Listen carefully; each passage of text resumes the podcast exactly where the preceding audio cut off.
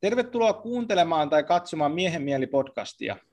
Ja ennen kuin aloitetaan, niin yksi pyyntö kuuntelijoille, jos koette jollain tavalla tämän podcastin tai mun podcastit jotenkin hyödylliseksi, niin mua auttaa, jos käyt tykkäilemässä näistä mun postauksista tai tilaat kanavaa jne. ja jaat sitä eteenpäin, niin se auttaa mua suuresti. Mutta tänään vieraana mulla on Jutta Aalto. Ja Jutta on osteopaatti, joka opettaja ja voisiko sanoa tietokirjailija, että hän on kirjoittanut koke- kokemuksellisen anatomian oppaan. Ja me ollaan Jutan kanssa tavattu joskus, en muista kyllä koska, yli kymmenen vuotta sitten varmaan tämmöisissä Vital Development tanssityöpajoissa. Ja, ja tota, meillä on useita yhteisiä kiinnostuksen kohteita, ja niin varmaan ykkösenä ihminen, ihmisen keho, ihmisen kehossa oleminen ja sen liikuttaminen joogan ja tanssin ja muiden juttujen avulla. Ja sitten tietysti ammatillisesti me ollaan samalla alalla, hoidamme ihmisiä työksemme ja sitten myöskin molemmat opettaa joogaa. Ja me tullaan vähän eri kulmista tähän oikeastaan samaa asiaa. Ja mä haluaisinkin nyt Jutan kanssa jutella, jutella vähän niistä eri kulmista ja miten me tuota, nähdään tätä samaa asiaa. Ja hei Jutta, tervetuloa. Kiitos paljon. Jos me aloitetaan ensiksi siitä, niin sä tuossa äsken mainitsit, että sä teet sun nettisivuja just uudestaan ja sä haluaisit kuvata mahdollisimman tarkasti, mitä sä teet, niin voiko sä kertoa kuuntelijoille, että mitä sä oikein sitten teet? Kyllä. Eli mulla on niin kuin ihmis, ihmishoitoalalle pohjakoulutus osteopaatti, eli se on niin kuin ensimmäinen koulutus, mitä mä oon sen puolelta suorittanut. Ja mä oon ammattikorkeakoulusta valmistunut osteopaatti ja sitten tosiaan sen jälkeen on tullut jooga. Ja nyt viimeisimpänä viimeiset vuodet mä oon opiskellut liikekontrolli häiriöiden tutkimista ja terapeuttista harjoittelua, eli se liikekontrollipuoli on tullut siihen niin terapeuttiset harjoitteet mukaan. Ja tosiaan mä oon nyt uudistamassa mun nettisivuja ja se ajatus siitä palvelukuvauksesta tuli myöskin siitä, että ihmiset on erilaisia ja terapeutit on erilaisia ja me tuossa jo vähän ennenkin tätä podcastia puhuttiin siitä, että ammattikunnan välilläkin on eroja, niin mä halusin mahdollisimman tarkasti kuvata, että minkälainen se mun filosofia on, mitkä on ne tekniikat tai keinot, mitä mä käytän ja miten mä ohjaan, niin ihmisillä olisi niin kuin heti jo vähän tietoa, että minkä tyyppinen hoitaja on ja tuntuuko se itselle sopivalta. Ja no, kerrottavaa olisi paljon ja mä siihen tietysti tiivistän sinne, sinne nettisivuille, mutta ehkä tota, niin, jos sä kysyt lisäkysymyksiä, niin on helpompi kertoa. Jos sä kerrot meille ensiksi, että mitä sä oikein käytännössä teet, mitä se sun työkuvas on, mitä kaikki niin kuin eri osa-alueita sulla on, on sun töissäsi? Niin jos katsotaan niin kuin vähän kauempaa sitä ensin pelkkä vastaanotto vai muutkin työt? Jo, mä ajattelin, että kaikki, että sä kerrot, kun sulla on monta eri projektia, sä teet, vedät kursseja Kyllä. ja jokaa ja sulla on kirjaa ja kaiken näköistä muuta, niin kerrot vähän niin mm. yleisesti, mitä kaikkea sä teet. Joo, se yleiskuva on se, että mulla on niin kuin vastaanottotoiminta, missä mä otan vastaan yksilöasiakkaita, jotka yleensä kärsii jonkunlaisista kivuista ja niistä yritetään päästä sitten niin kuin, ää, pyritään saada muutos aikaiseksi ja mieluiten kivuista myöskin eroon ja keho toimivaksi. Sitten tota, niin sen joka opettajuuden kautta mä oikeastaan sehän oikeastaan meni vähän jännästi sillä lailla, että mua pyydettiin opettaa anatomiaa sinne joogakoululle, ja sitten mä ajauduin sieltä niin kuin aingar tunneille että mulla, mulla tuli se niin kuin anatomia opettaminen ensin, ja niin mä oon sen ihan tietoisesti pitänytkin, että mä en, mulla on oikeastaan ollut vain yksi semmoinen pieni salainen joogatunti, mutta muuten mä oon opettanut siis anatomiaa joogaopettajakoulutuksissa, että mä oon tehnyt sen rajauksen, että, että mä, mä niin keskityn siihen, kun mulla on siihen osaamista. Osteopaattia ja anatomiaa osaaminen on yleisesti niin kuin laaja, koska me opiskellaan suurin osa sitä koulutusta, niin anatomiaa tosi tarkasti. Eli mä teen niin kuin eri joogaopettajakoulutuksissa niitä anatomiaosuuksia, ja sitten mulla on ollut kursseja niin kuin ihan kelle vaan, ketä haluaisi oppia tuntemaan itsensä paremmin. Ja se on niin kuin ne tois, niin kuin kietoutuu toisiinsa. Että mä koen, että se mitä mä teen myös vastaanotolla on, että mä opetan ihmisiä tuntemaan itsensä paremmin ja kuuntelemaan kehonsa viestejä ja sitten myös niin kuin mahdollisesti yhdistämään niitä elämäntilanteisiin, koska joskus se keho on viisaampi, se kertoo sulle, että mikä olosuhde sulle on sopiva ja mahdollisesti mikä siinä sun olosuhteessa ei ole sopivaa. Et mieli haluaa keksiä kaikenlaisia selityksiä, mutta keho on tietyllä tavalla tässä hetkessä ja ne sieltä tulevat viestit voi olla joskus niin kun tosi avaavia eri tavalla kuin se, että mitä sä ajattelet tilanteista. Eli ne mun anatomiakoulutukset on myös sellaisia, että me, me tehdään sitä niin kuin, anatomiaa, me katsotaan kuvia, me tehdään tunnusteluharjoituksia, me tehdään liikeharjoituksia, mutta se tietyllä punainen lanka siellä alla on, että sä opit tuntemaan itsesi paremmin, elämään läsnä siellä kehossa ja aistimaan niitä kehon viestejä, koska sekään ei ole mikään itsestäänselvyys. Mehän pystytään niin kuin blokkaamaan niitä kehon viestejä niin, että me ei enää, enää kuulla niitä, niin se, se herkistyminen niille kehon viesteille on niin kuin yksi semmoinen siinä samassa tekemisen ohessa syntyvä juttu, mikä on itse asiassa aika keskeistä. Ja tota, niin sitten, joo, mä voisin sanoa vielä nopeasti, että sitten kun mä oon tämmöinen tota, niin, liikkuja ihminen ollut, eli mä oon liikkunut tosi paljon, ihan pienestä asti, niin mulla on myös sitten tämmöinen kolmas sivutyö. Olen tehnyt kolme eri työtä nyt yrittäjänä nämä viimeiset vuodet, niin mä oon tota, tulitaiteilija, eli mä jongleeraan ja tanssin. Eli se on semmoinen niin kuin viikonloppuharrastustyö, mutta tota, niin, joo, se on, se on myös mun mielestä osa tätä kokonaisuutta, koska siinä myös on niin kuin liikkeestä kyse ja sitten semmoisen liikkeen flowsta ja muusta, että sen takia jos nämä tanssijutut ja muut on niin kuin lähellä sydäntä. Mä, mä haluan mennä tuohon, mitä sä sanoit tuosta kehon viesteistä ja sen niin kuin, no, somaattisesta oppimisesta tai matkasta niin syvemmälle, mutta mennään vähän myöhemmin siihen, koska mä ajattelin, että mennään vähän ensin pinnalta, pinnalta pikkuhiljaa kaivaudutaan syvemmälle. Tota, sä kerroit tuosta, sun, että sulla on tuo osteopatia pohjana, niin, ja, sa, ja sitä ennen vielä, että sä oot ollut hyvin paljon liikunnan kanssa tekemisissä ja tykkäät itse liikkua. Voitko sä kertoa meille semmoisen jonkunnäköisen matkakertomuksen siitä, että miten sä päädyit sinne osteopatiaan, mikä, mikä sua kutsu siinä, että just, että miksi sä halusit sen valita sun ammatikseksi tai polukseksi? Joo, no tostakin mä oon just kirjoittanut sinne nettisivuille, että mun urapolku, mä kutsun sitä urapoluksi, koska mä oon aina ollut kiinnostunut tekemisestä ja toimijuudesta. Niin kuin pienestä asti mä oon, mulla on semmoinen tietty päämäärätietoisuus ollut.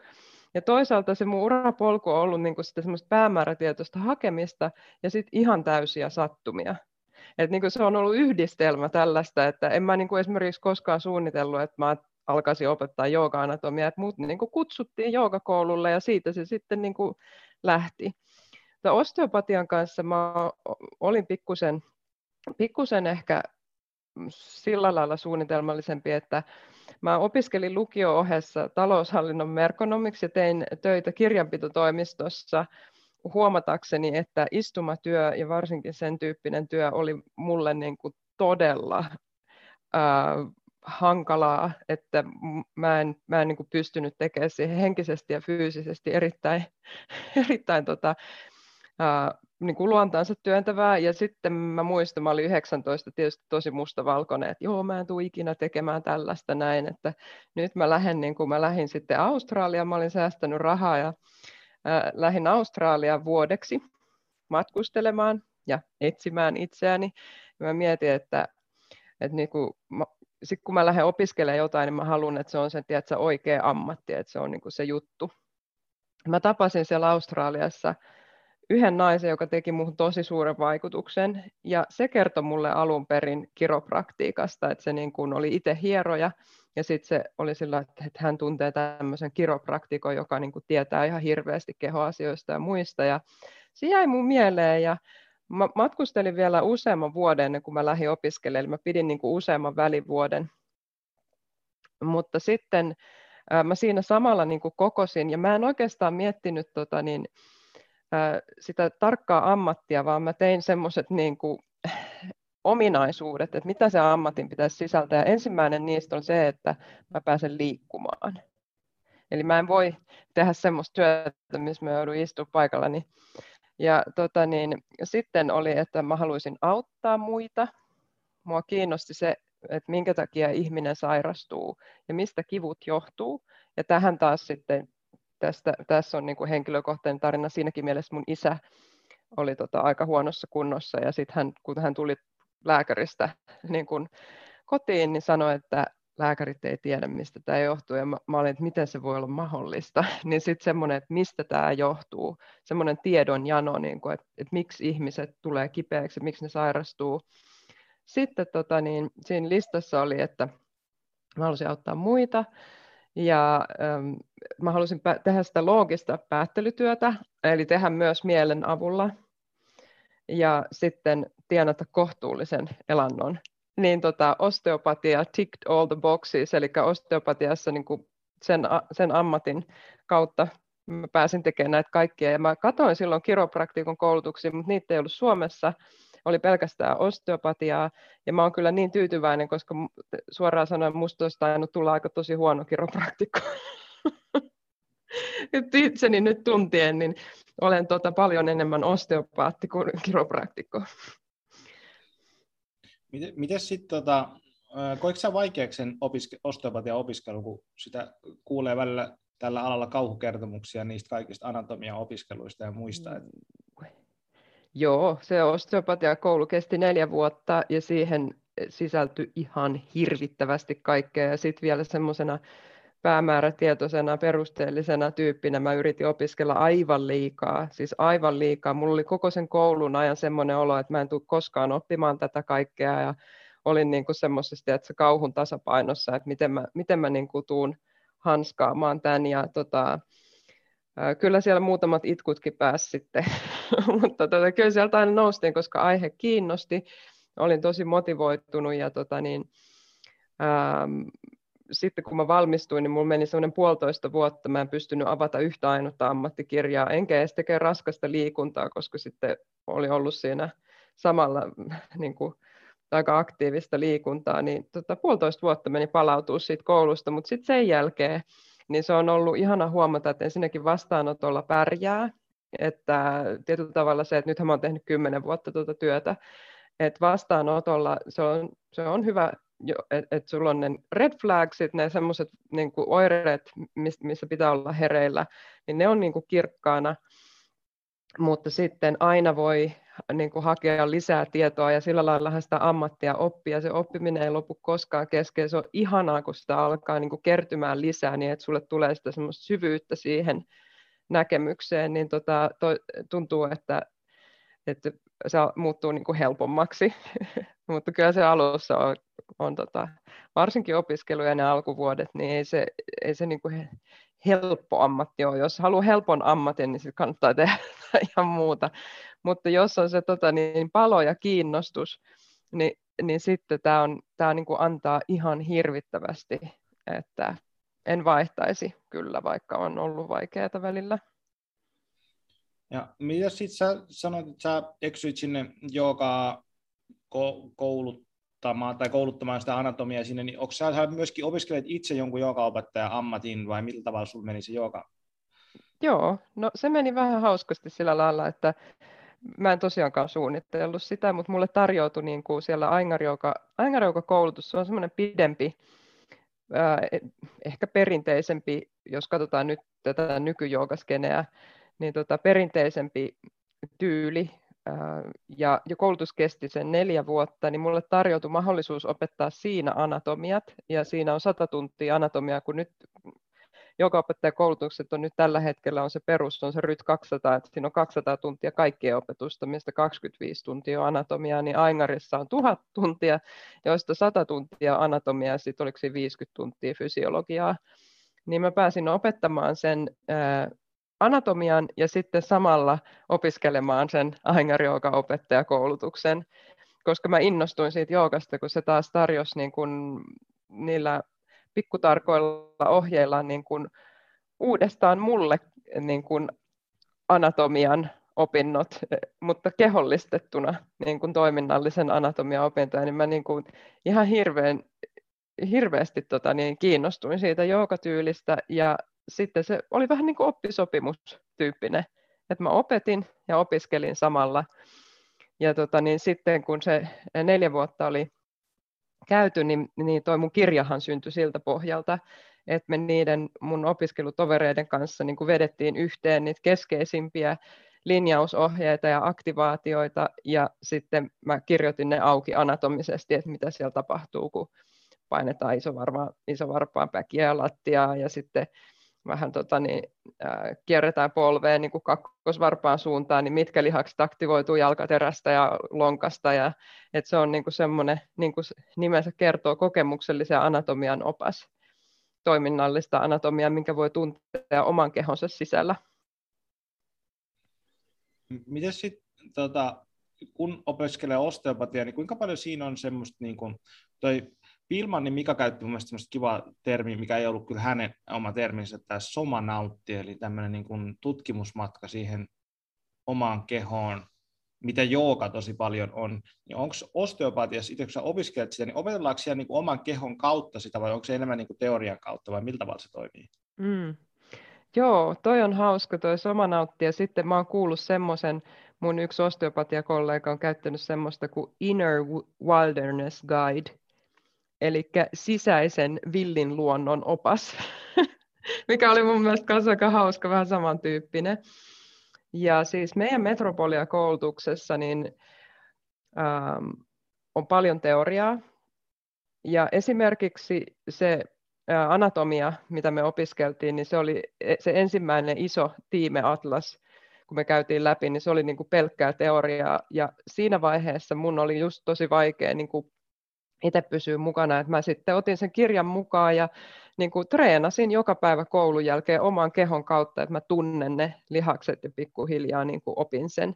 Mutta sitten tietenkin osteopatia on käytännön ammatti. Siinä vaiheessa, kun palpaatiot alkaa, eli nämä tunnusteluharjoitukset ja kaikki ne manuaaliset tekniikat, eli käsillä tehtävät tekniikat, niin siinä vaiheessa se anatomia kertaantuu käytännössä.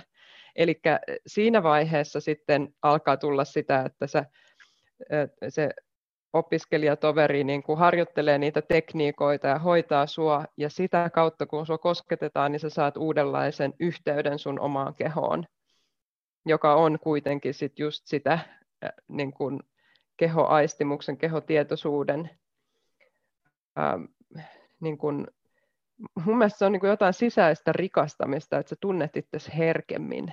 Että sä oot niin kuin tietoisempi pienemmistä ja pienemmistä häivähdyksen omaisista tuntemuksista sun kehossa.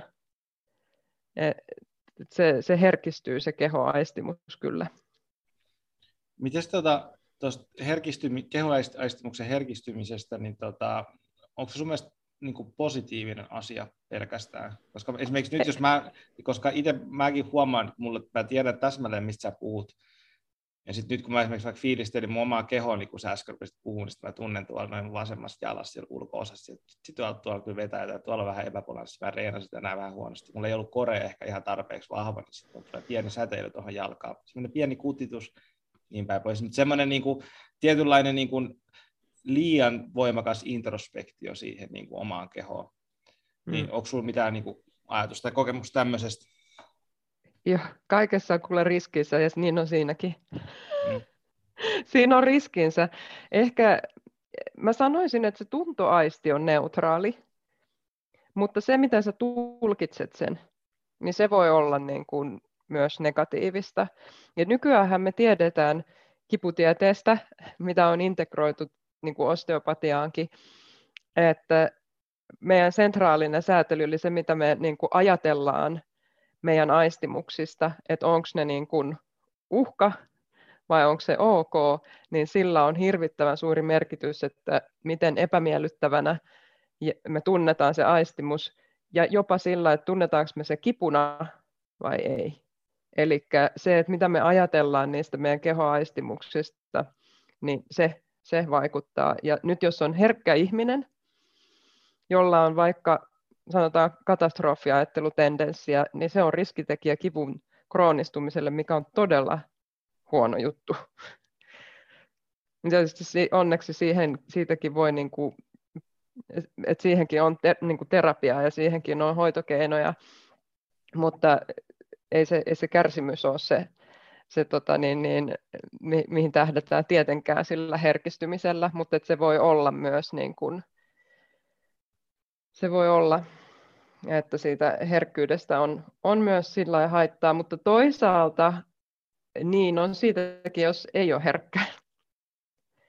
E, esimerkiksi mun isän tota niin, tilanne oli sellainen, että hän, hänellä ei ollut NS-kipuaistia. Hän oli blokannut sen. Mä ihmettelin sitä pienenä ja hän, mä muistan, että hän sanoi, että hän ei tunne kipua, kun niin kuin joku hitsauskipinä lentää iholle. Ja mä olin sillä, että miten se voi olla.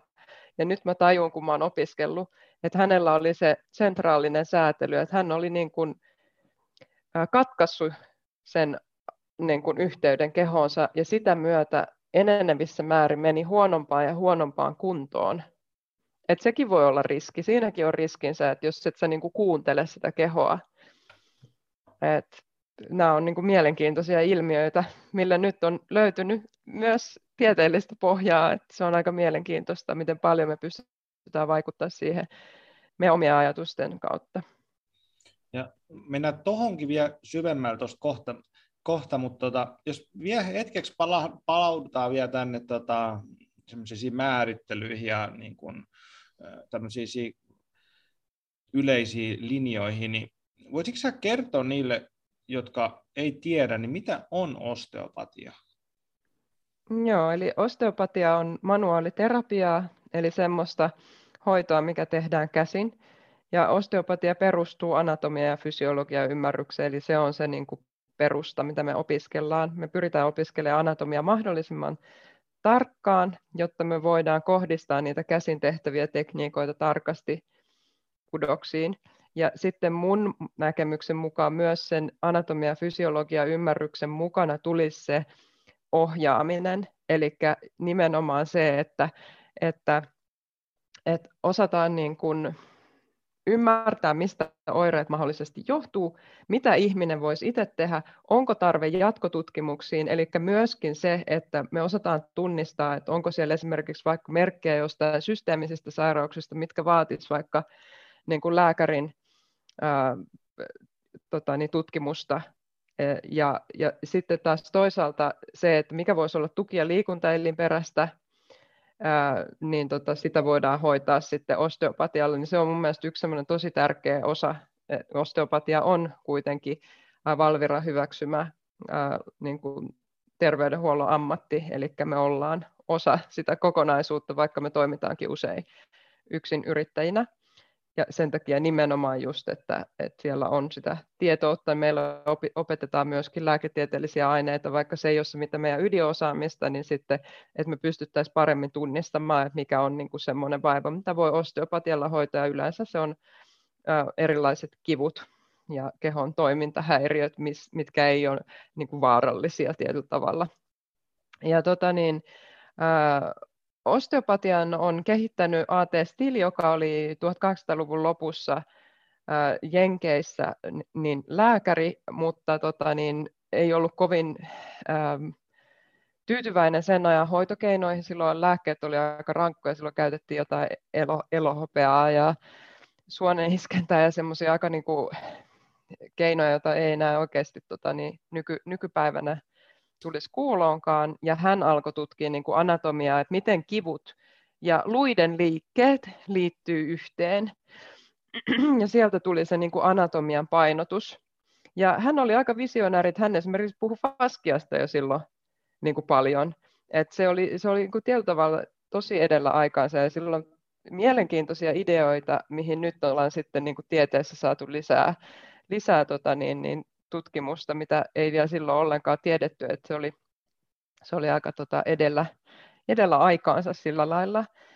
Ja osteopatiassa etsitään liikerajoituksia, joita voidaan sanoa hienolla nimellä myös somaattisiksi dysfunktioiksi. Ja se on osteopatian malli jolla pyritään ymmärtämään sitä, että miksi keho ei liiku jostain kohi, eli mi- miksi on jännityksiä kehossa. Ja siellä somaattisen dysfunktion nämä niin kuin tunnusmerkit on ähm, tota niin, äh, eli liikkeen puuttuminen tai epäsymmetria, äh, kudos tonuksen muutokset, eli joko ihomuutokset tai sitten että se kudos, vaikka lihas tuntuu semmoiselta niin kuin jännemäiseltä, että siinä on kudosmuutos. Sitten siellä on usein kipua tai jonkun tyyppistä hellyyttä, niin kuin tender, tenderness, ja sitten tosiaan liikkeessä näkyy, että se liikerajoitus, se liikkumaton kohta ohjaa sitä liikettä, että esimerkiksi kun kumarretaan eteenpäin, niin se liikerajoitus ei jousta ja sen takia se keho lähtee sitten tota niin, niin, taipumaan vähän epäsymmetrisesti. Niin osteopatia pyhässä yksinkertaisuudessa etsitään liikerajoituksia ja koitetaan manuaalisesti saada ne helpottamaan. Mutta sitten siinä on iso semmoinen teoria, teoria ja anatomia, fysiologia pohja siinä, siinä alla. Ja osteopaatithan on lääkäreitä Jenkeissä, että se koulutus on aika erilainen että se on Doctor of Osteopathy ja siellä sitten manuaalisten tekniikoiden lisäksi opiskellaan ää, pieniä leikkauksia ja sitten lääkehoitoa ja ne usein toimii tämmöisinä niin sanottuna family doctoreina. Eli siellä on niin kuin medical doctor ja doctor of osteopathy. On ne kaksi mahdollista lääkäriä ja Suomessa osteopaatti ei, ei ole lääkäri, vaan manuaaliterapeutti, joka sitten toimii usein yksityisvastaanotolla. Mites Tuliko sitten, riittävän lyhyesti ja ytimäkkäästi? Tämä oli hy, erittäin hyvä, hyvä kuvaus. Miten sitten ihmisille, jotka ei tiedä, niin tämä hoidon, hoitamisen kenttä täällä Suomessa, jos mä nyt yksinkertaistan sitä tosi paljon, niin, niin meillä on fysioterapeutteja, sitten meillä on koulutettuja hierojia, kiropraktikkoja ja osteopaatteja, ja pieni määrä sitten varmaan naprapaatteja ja sitten kaiken muuta vaihtoehtoista. Niin, niin voisitko sä kertoa meille, että sillä yksinkertaisesti, jos aloitetaan vaikka, että miten nyt siitä osteopatia ero, ero fysioterapiasta?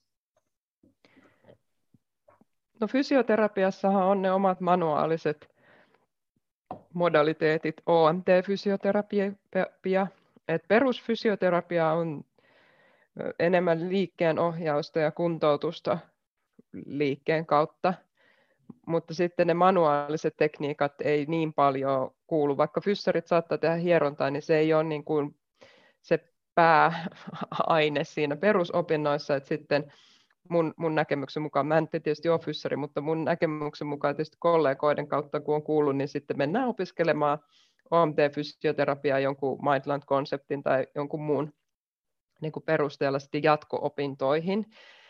Eli se on niin kuin, osteopatia on paljon enemmän siihen manuaaliterapiaan painottunut, niin kuin naprapatia ja sitten kiropraktiikka.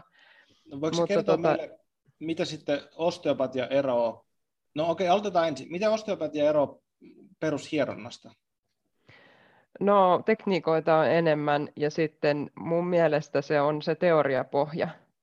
Et siinä on nimenomaan niin kuin enemmän, enemmän tietoa, koska se on pidempi koulutus että tulee semmoinen ohjauksellisempi ote ehkä, että, että mä niin kuin paljon puhun mun asiakkaiden kanssa. Ensimmäisen kerran, kun tota ihminen tulee osteopa- tai mun vastaanotolle, niin on pitkä alkuhaastattelu. Mä kartoitan sen tilanteen, että missä se ihminen on, minkälaisessa elämäntilanteessa ja miten se keho on reagoinut siihen. Ja sitten tutkimukset, ja mä en välttämättä ehdi tehdä hoitoa ollenkaan, Eli se ensimmäinen kerta on semmoinen että kartotus, että mi- mitä tässä on meneillään, mikä vaikuttaa mihinkin, mikä on mahdollisesti näiden oireiden syy. Onko siellä niin kuin sitä lihasjännitystä, somaattisessa dysfunktiossa tulee tietysti kaikki ne eri kehon niin kuin, ö, anatomiset osat yhteen, että sitä, sitä ei voi sanoa, että onko se pelkkä lihasjännitys tai niveleliikerajoitus, mutta siellä on myöskin hermotuksen muutokset ja sitten siellä on nestekierron muutokset ja että siellä on ne kaikki yhdessä, mutta sitten voidaan jonkun verran eritellä, että onko tämä esimerkiksi hermoperäistä, onko tämä lihasperäistä, onko tämä faskiaperäistä, sillä suuntaa antavasti ainakin, että et se on niin kuin se on se, että sitten taas eh, varmaan hierojakin on erilaisia, mutta että jos odottaa, että saa semmoisen niin kolmen vartin käsittelyn, niin se ei välttämättä, niin kuin, ainakaan mun vastaanotolla se ei sillä ensimmäisellä kerralla todennäköisesti välttämättä toteudu. Tietysti sitten seuraava kerta voi olla erilainen, se on aina riippuu vähän tapauksesta. Mutta, tota, niin, niin, ja sitten tekniikoita on paljon enemmän, että meillä on niin kuin trigger-piste-tekniikoita osteopatiassa, ja sitten on periaatteessa on niin semmoisia hierontatekniikoita, ne opiskellaan siellä koulussa, mutta sitten meillä on myöskin justiinsa nivelmanipulaatiot, että avat niin kuin, niihin liikerajoituksissa oleviin niveliin tehdään tilaa, että, että saadaan se nivel liikkumaan kunnolla. Ja sitten meillä on faskiaaliset tekniikat ja sitten meillä on niin kuin, sisäelinten ympärillä olevien sidekudosten manipulointia ja sitten meillä on hermoston rentoutustekniikoita ja nestekierron niin kuin tukemistekniikoita, että niitä on niin kuin ihan hirveästi kaikki erilaisia. Miten sitten naprapatia ja osteopatia, miten ne eroavat toisistaan? No joo, sekin niin kuin, tota, on sitten tietysti koska mä en ole opiskellut naprapatiaa, niin mä en voi ihan täysin sanoa, mutta mulla on ollut itse asiassa yksi naprapatia-opiskelija työharjoittelussa ja sitä kautta mä sain vähän tietää, että mun mielestä se naprapatia oli niin kuin lähempänä semmoista OMT-fysioterapiaa, OMT-fysioterapia, että ne hirveän hyvin teki niitä erotusdiagnostisia testejä, esimerkiksi vaikka niin kuin rakenteiden kuormitustestejä, että pyrittiin niin kuin määrittää, että onko vaikka olkapäässä labrum-ongelmaa tai niin kuin ne perus niin kuin ortopediset testit. Ja sitten siellä oli samalla niin liikeohjausta kanssa, että, että vähän niin kuin fysioterapeutit niin antoi sitten terapeuttisia harjoitteita, mutta sitten sieltä puuttu ne niin kuin hienovaraisemmat tekniikat, mikä on mun mielestä osteopatialle eksklusiivinen.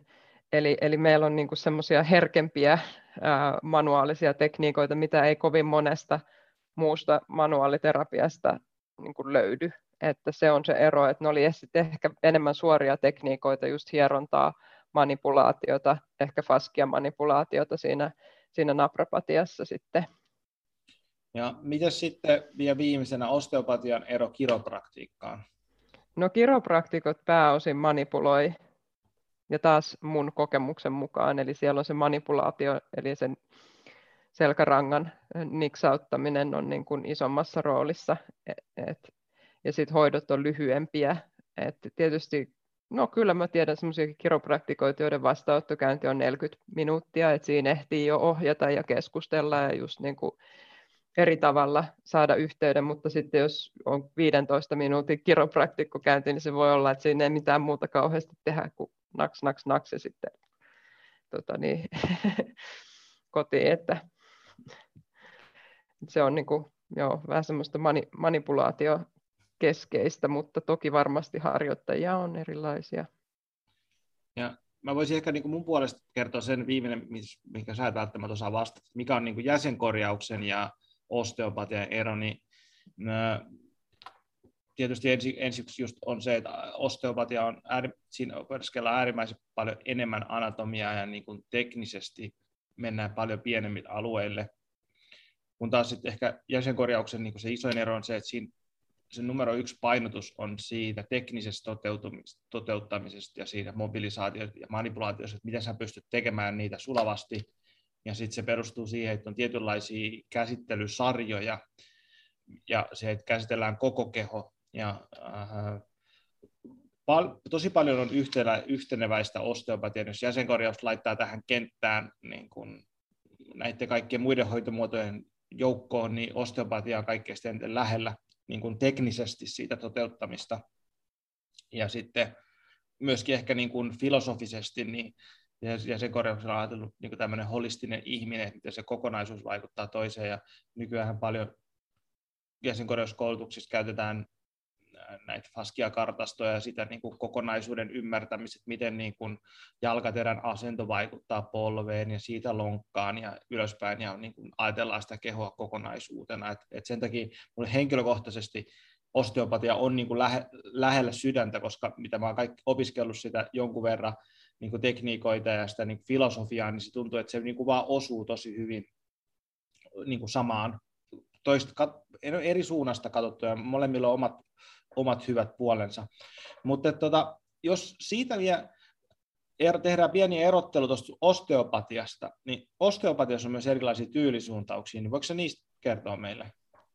Joo, osteopatiassa on, ja niin kuin kun puhuit tuosta jäsenkorjauksesta, niin mul, mäkin olen käynyt jäsenkorjauksessa, niin siinä, siinähän on semmoisia vähän niin kuin pitkän vipuvarren tekniikoita, että just, että pidetään kättä jossain ja sitten liikutetaan jalan tai käden kautta, niin se on niin kuin klassiselle osteopatialle tyypillistä. Ja klassisessa osteopatiassa on itse asiassa semmoinen käsittelykaava, että käydään niin kuin tietyllä tavalla se keho läpi, mutta sitten ää, niin kuin, nykyisestä niin kuin tuosta ammattikorkeakoulussa opetettavasta osteopatiasta, niin se on niin kuin otettu pois, että se voi olla, että me niin kuin tehdään, ja itse asiassa mä teenkin mun vastaanotolla välillä sillä lailla, että jos se alkukartoituksen jälkeen mun, mun niin kuin, työdiagnoosi on, että se johtuu, että mistä se johtuisi se vaiva, niin mä saatan tehdä yksittäisen liikkeen yksittäisen tekniikan ja katsoa, miten se vaikuttaa, koska sitten jos mä teen tosi paljon kaikkea, niin sitten se hämärtyy, että mikä vaikuttaa mihinkin. Että mä saatan sillä lailla niin kuin kokeilla pois sulkea, että okei, tämä vaikuttaa hermoperäiseltä. Mitä jos mä vapautan vaan sen hermon kulu ja annan hermokudoksen mobilisoinnin kotiin? Onko se vaiva hoitunut sillä?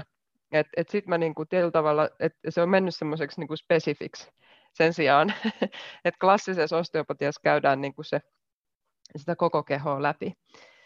Um, Ehkä mä, sanon, mä voisin siihen kommentoida sen, mm. että mä olisin tosi paljon miettinyt sitä, että, että minkä takia jäsenkorjaajia on niin paljon Suomessa, että niitä on kumminkin niin kuin yli tuhat ja niitä on niin kuin koko ajan tullut vaan lisää ja lisää. Että totta kai se, niin kuin, se on vaan niin kuin fakta, että ihmiset, ihmiset, asiakkaat valitsee käydä tämmöisillä, koska he saa sitten jotain apua, että he, heillä on subjektiivinen kokemus, että tämä auttaa minua. Niin, niin, niin se sitten mun mielestä niin kuin jo ulkopäin kertoo jostain, että tässä on, tässä on jotain tosi hyvää, koska ihmiset valitsee sen. Niin sit mä niin kuin tiedostan paljon jäsenkorjauksen ongelmia siinä just, että se ei ole niin spesifiä ja, ja sit siinä on niin kuin semmoista niin kuin yleistä, mutta et, et, musta tuntuu, että siinä yhdistyy monta juttua, mitä sä sanoit tuosta tosta osteopatian niin kuin tekniikoista, on se, että siitä on, niin kuin yksi, se käsitellään koko keho, niin se on tosi miellyttävää. Että siinä on se, niin kuin se miellyttävyys, semmoinen, niin että, että saadaan se hermostollinen reaktio siitä hyvästä olosta. Sitten siihen tulee myöskin se niin kuin holistisuus, kun me ollaan käsitelty meidän koko keho. Että meillä on niin kuin aistimus siitä, että miten meidän keho toimii kokonaisuutena. Ja sitten ää, myöskin siinä, että sit kun me käsitellään tosi, kun siinä käytetään tekniikoita tosi paljon, mikä on niin kuin sit periaatteessa vastakohta tuohon, mitä sä äsken kuvasit. Ja mä ymmärrän täysin, mitä sä niin lähdet, mikä se on se, jos se hakemus, jos haetaan sitä, että asiakas tulee, että se sattuu ja se lähtee ovesta ulos, että se sattuu vähemmän. Niin me voidaan tosi monella tavalla mennä sieltä A-sta B. Niin sitten jäsenkorjauksessa ajatuksen osaksi että se A-sta B tapahtuu niin kuin monen prosessin kautta, että se on se niin kuin, kehon niin kuin oma aistimus, mieli hyvä, ja sitten se, että se somaattinen edukaatio tietynlainen tapahtuu siinä, kun me leikutetaan kehoa niin moneen suuntaan samaan aikaan ja käydään erilaisia niin kuin, rakenteita läpi, mitä ihmiset vaikka monta kertaa tulee se niin kuin, kommentti, että en mä tiennyt, että mun keho liikkuu tonne päin, tai mikä tämä on, niin kuin, että, että siinä tulee se, kun se mennään se koko keho läpi ja useampaa tietysti kertaa, niin siinä tulee se niin kuin, sisäinen, sisäinen kokemus, että me opetaan paremmin tuntea sitä keho, joka tuo sitten niin kuin sitä ihmisen subjektiivista tuntemusta siitä, että hei, tämä auttaa minua, ja myöskin varmaan ihan fyysisesti oikeasti sitä, että tietyt jännitykset sieltä vapautuu ja kiputilat mm. vähenee. Niin se on niin kuin ehkä se Niinpä. ero siihen niin kuin tuohon näkökulmaan. Mä en näe niitä millään tavalla poissulkeviksi, vaan se on niin kuin erilainen tapa niin kuin lähestyä ihmisen Jep. hoitamista. Mitä mä äsken kuvasin, oli reduktionistinen, eli otetaan niin kuin mahdollisimman tarkasti yksi pieni, ja sitten toisaalta niin kuin mä ajattelen myös, että miksei holistisuus ja sitten se reduktionismi voi olla samanaikaisesti käytössä. Et me ymmärretään sitä kokonaisuutta, mutta sitten toimenpiteenä me valitaan tehdä vain. Mutta me kuullaan, nähdään ja niin kun, ää, ollaan täysin läsnä sen koko ihmisen kanssa. Mutta sitten interventina me voidaan tehdä minimi, jotta me nähdään sitten, että mikä sen vaikutus on siihen kokonaisuuteen. Vähän niin kuin tippameressä, tiedätkö, Mutta mä, mä niin kuulen tosi, mä ymmärrän tosi hyvin tuon, mitä säkin selitit, että just se, että sen liikkeen kautta, kun me tulkitaan meidän kehoa ja aistitaan sitä, niin se muuntuu se ymmärrys ja niin kuin sen asiakkaan, oikeastaan koko maailma voi vaikuttua ja, ja niin kuin näkyä, näyttäytyä niin kuin erilaisena. Ja osteopatiassa on myös niin kuin sitä, että käsitellään. Tämä on niin kuin, kaikki osteopaatit ei tosiaankaan tee sitä, että ne tekisivät vain yhden toimenpiteen, mutta mulle se on ollut semmoinen, että se on niin kuin ollut kiinnostava, varsinkin kun se ensikartoituksen jälkeen on yleensä aika vähän aikaa tehdä välttämättä sitä hoitoa, koska mun mielestä se on niin tärkeää, että mä ymmärrän sen kokonaistilanteen siinä ihmisessä. Ja, ja sitten niin kuin, joo, niin se, ja sitten joskus voi olla, että se etenee eri tavalla. Että, ne, niin kuin, että osteopatiassa ihanaa mun mielestä on se, että siinä ei ole mitään niin kuin, tiettyä mallia, miten tehdä, vaan sä voit tehdä sen sun oman ymmärryksen ja sen vuorovaikutuksen jälkeen sillä tavalla, mikä sä näet parhaaksi. Eli se on se niin kuin asiantuntijuus tietyllä tavalla siinä, että, että sitten päätetään, että niin kuin miten, miten, miten tehdään, että ei ole semmoista, että aina tehdään näin tyyppisesti. Niin ja sitten se jäsenkorjauksen niin kuin, sit ongelma tietysti tulee, että siinä se vedetään vähän mutkiin suoraksi, että kun tehdään asiat tietyllä tavalla. Että totta kai jäsenkorjaajakin on Suomessa viisi eri jäsenkorjauskoulu, jossa on eri niin kuin, painotukset ja sillä tavalla, että, että se, niin kuin, se, että se, me menetetään jotain siinä, kun me se, so, seurataan sitä kaavaa ja sitten saadaan jotain toista siinä. Että, siinä niin kuin se, että totta kai niin kuin jäsenkorjaukseen kuuluu alkututkimus ja niin kuin havainnointi, mutta ei missään tasolla samanlainen kuin osteopatiassa tai kiropraktiikassa tai naprapatiassa, ei missään tasolla niin kuin edes lähelläkään sitä, joka niin kuin on, on sitten niin kuin, tuo, jättää omat pimeät kohtansa tai sokeet kohtansa, mutta sitten siinä tulee se, että kun me toistetaan niin kuin tuhansia kertoja niitä samoja tekniikoita, ja samaa tekniikkamallia, niin siinä tulee ainakin, mitä mä koitan painottaa mun oppilaille siinä jäsenkorjauksessa, että, että niin kuin me opitaan sen niin kuin kehoaistimuksen kannalta, että kuinka paljon se keho normaalisti liikkuu ja miltä se pitäisi sen nilkan tuntuu, kun me lähdetään pumppaa sitä, että se tietynlainen se tutkimus siitä kehon niin kuin ra- liikerajoitteista ja ongelmista tulee sen niin kuin liikkeen ja hoidon kautta, että se periaatteessa se hoi, liike ja se manuaalinen terapia, mitä se jäsenkorjaustekniikka on, niin on sama aikaa tutkimusta koko ajan. Että siinä se, niin se jäsenkorjaa koko ajan hereillä, että hei, mitä se keho reagoi näihin liikkeisiin. Ja sitten siihen niin asetetaan ne kysymykset siihen niin suhteessa sit siihen, että hei, että täällä tuntuu tällaista. Niin onko tässä jotain, mikä niin kuin, onko se muistaakseni, onko jotain vammoja täällä, että se, niinku, se, se ne niinku sulautuu sillä tavalla yhteen siinä, mutta mut se on tietysti semmoista, että sitä täytyy opiskella ihan sikana ja tehdä tosi paljon, että sitä niinku tulee, että se ei niinku missään tasossa, sä et opi sitä heti, mutta sen takia se idea, että jos jäsenkorjauskoulutukseen menee näihin perus, niin ne on niinku kolme ja puoli vuotta, vaikka ei niin paljon intensiivistä opiskelua, mutta siinä vaan sitä täytyy vaan tehdä, sä vaan teet ja teet ja teet ja opiskelet ja niin kuin reflektoit sitä niin kuin tekemistä, että mitä siihen tapahtuu. Kyllä, Kyllä, todellakin. Ja sehän se on se, on se taito, että et sä tunnistat, että mikä on niin kuin muuntunut tai poikkeava liike. Ja sitten vielä, että kuinka relevantti se on, koska ei aina ole relevanttia välttämättä puuttua aivan kaikkeen. Että se loppupeleissä toisaalta on nimenomaan just se, että mitä se ihminen tulee hakemaan sieltä. Tuosta onkin muuten mielenkiintoinen. Mä just juttelin mun yhden kollegan kanssa semmoisesta opparista, joka oli tehty meidän koulussa, mitä, mitä ihmiset odottaa, kun ne tulee osteopaatille. Niin siinä opparissa oli sitten päädytty niin kuin kolmenlaisiin ihmistyyppeihin. Että yksi odottaa tietoa, yksi odottaa sitä, että ihan mitä tahansa, kunhan se kipu häviää, ja kolmas odottaa kokemusta. Ja, ja te, siihen niin kun on sitten näissä eri vivahteissa, että miten sä harjoitat sitä ammattia, niin siihen on sitten niinku just, että tämmöinen reduktionistinen, mitä mä just kuvasin, että hirveän pitkä haastattelu ja tutkimus ja sitten yksi tekniikka, niin se ehkä varmaan menisi semmoiselle, mikä hakee tietoa semmoinen ihminen olisi niin kuin tyytyväinen siihen, että no niin hyvä, että nyt ollaan niin kuin tutkittu ja katsottu ja näin, ja sitten katsotaan, että miten tämä yksi juttu vaikuttaa. Mutta sitten taas semmoinen ihminen, joka hakee kokemusta, niin semmoiselle sä et voi tehdä noin. koska se haluaa sen kokemuksen siitä hoidosta ja ehkä kokemuksen sen kehon sisältä myöskin, että mi, mi, miltä se tuntuu, miten, ne, miten se kosketus ja se hoito ja se, se rytmi ja kaikki niin kuin muuntaa sitä oman kehon sisäistä kokemusta. Ja sitten no, kolmas, joka vaan haluaa kivun pois, niin sillä on varmaan ihan sama, mitä tehdään, kunhan kipu lähtee. Niin ja varmaan suurimmalla osalla ihmisiltä se, niin kuin, että haluan kivun pois, on kumminkin sellainen niin tausta-ajatus, jos, jos niin kuin maksaa Kyllä. rahaa jostain niin kuin, tämmöisestä, terapi, ter, tämmöisestä terapiasta, niin se on kumminkin siellä taustalla. Mutta tota, äh, tuossa oli vielä tuo yksi mun kysymykseni, mikä oli siinä, että, että miten nämä osteopatian tyylisuunnat? Joo, niinpä. Meillä, meillä tuli hyvä, hyvä tuonne sivupolku. Niin osteopatiassa on, eli mä, mä sanoinkin se klassisen osteopatia jo, Eli klassinen osteopatia on semmoisia pitkän vipuvarren tekniikoita, ja oikeastaan voisin mieluummin aloittaa siitä, että meillä Suomessa on kolme eri koulua.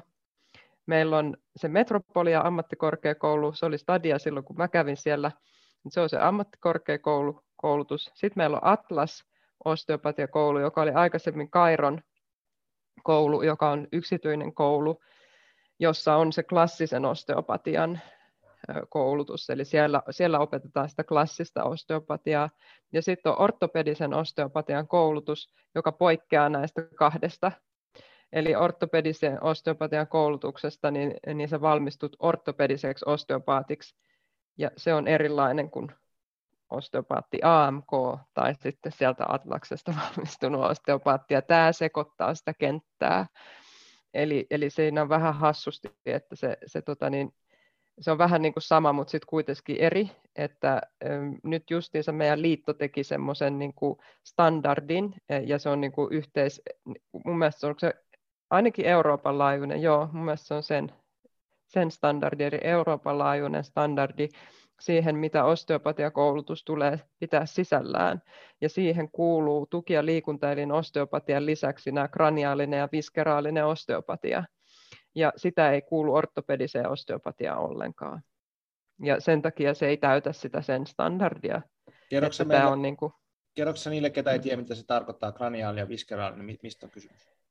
Joo, eli ne on niin kuin osteopatian, ne on periaatteessa osteopatia koostuu siitä tuki- ja liikuntaelin osteopatiasta, eli just nämä peruserotusdiagnostiset testit, on vaikka olkapäähän tai lonkkaan tai selkärankaa. Ja, ja sitten tota, niin, että siihen kuuluu niin kuin luut, lihakset, sidekudokset. Mutta sitten kraniaalinen ja viskeraalinen osteopatia on vähän niin kuin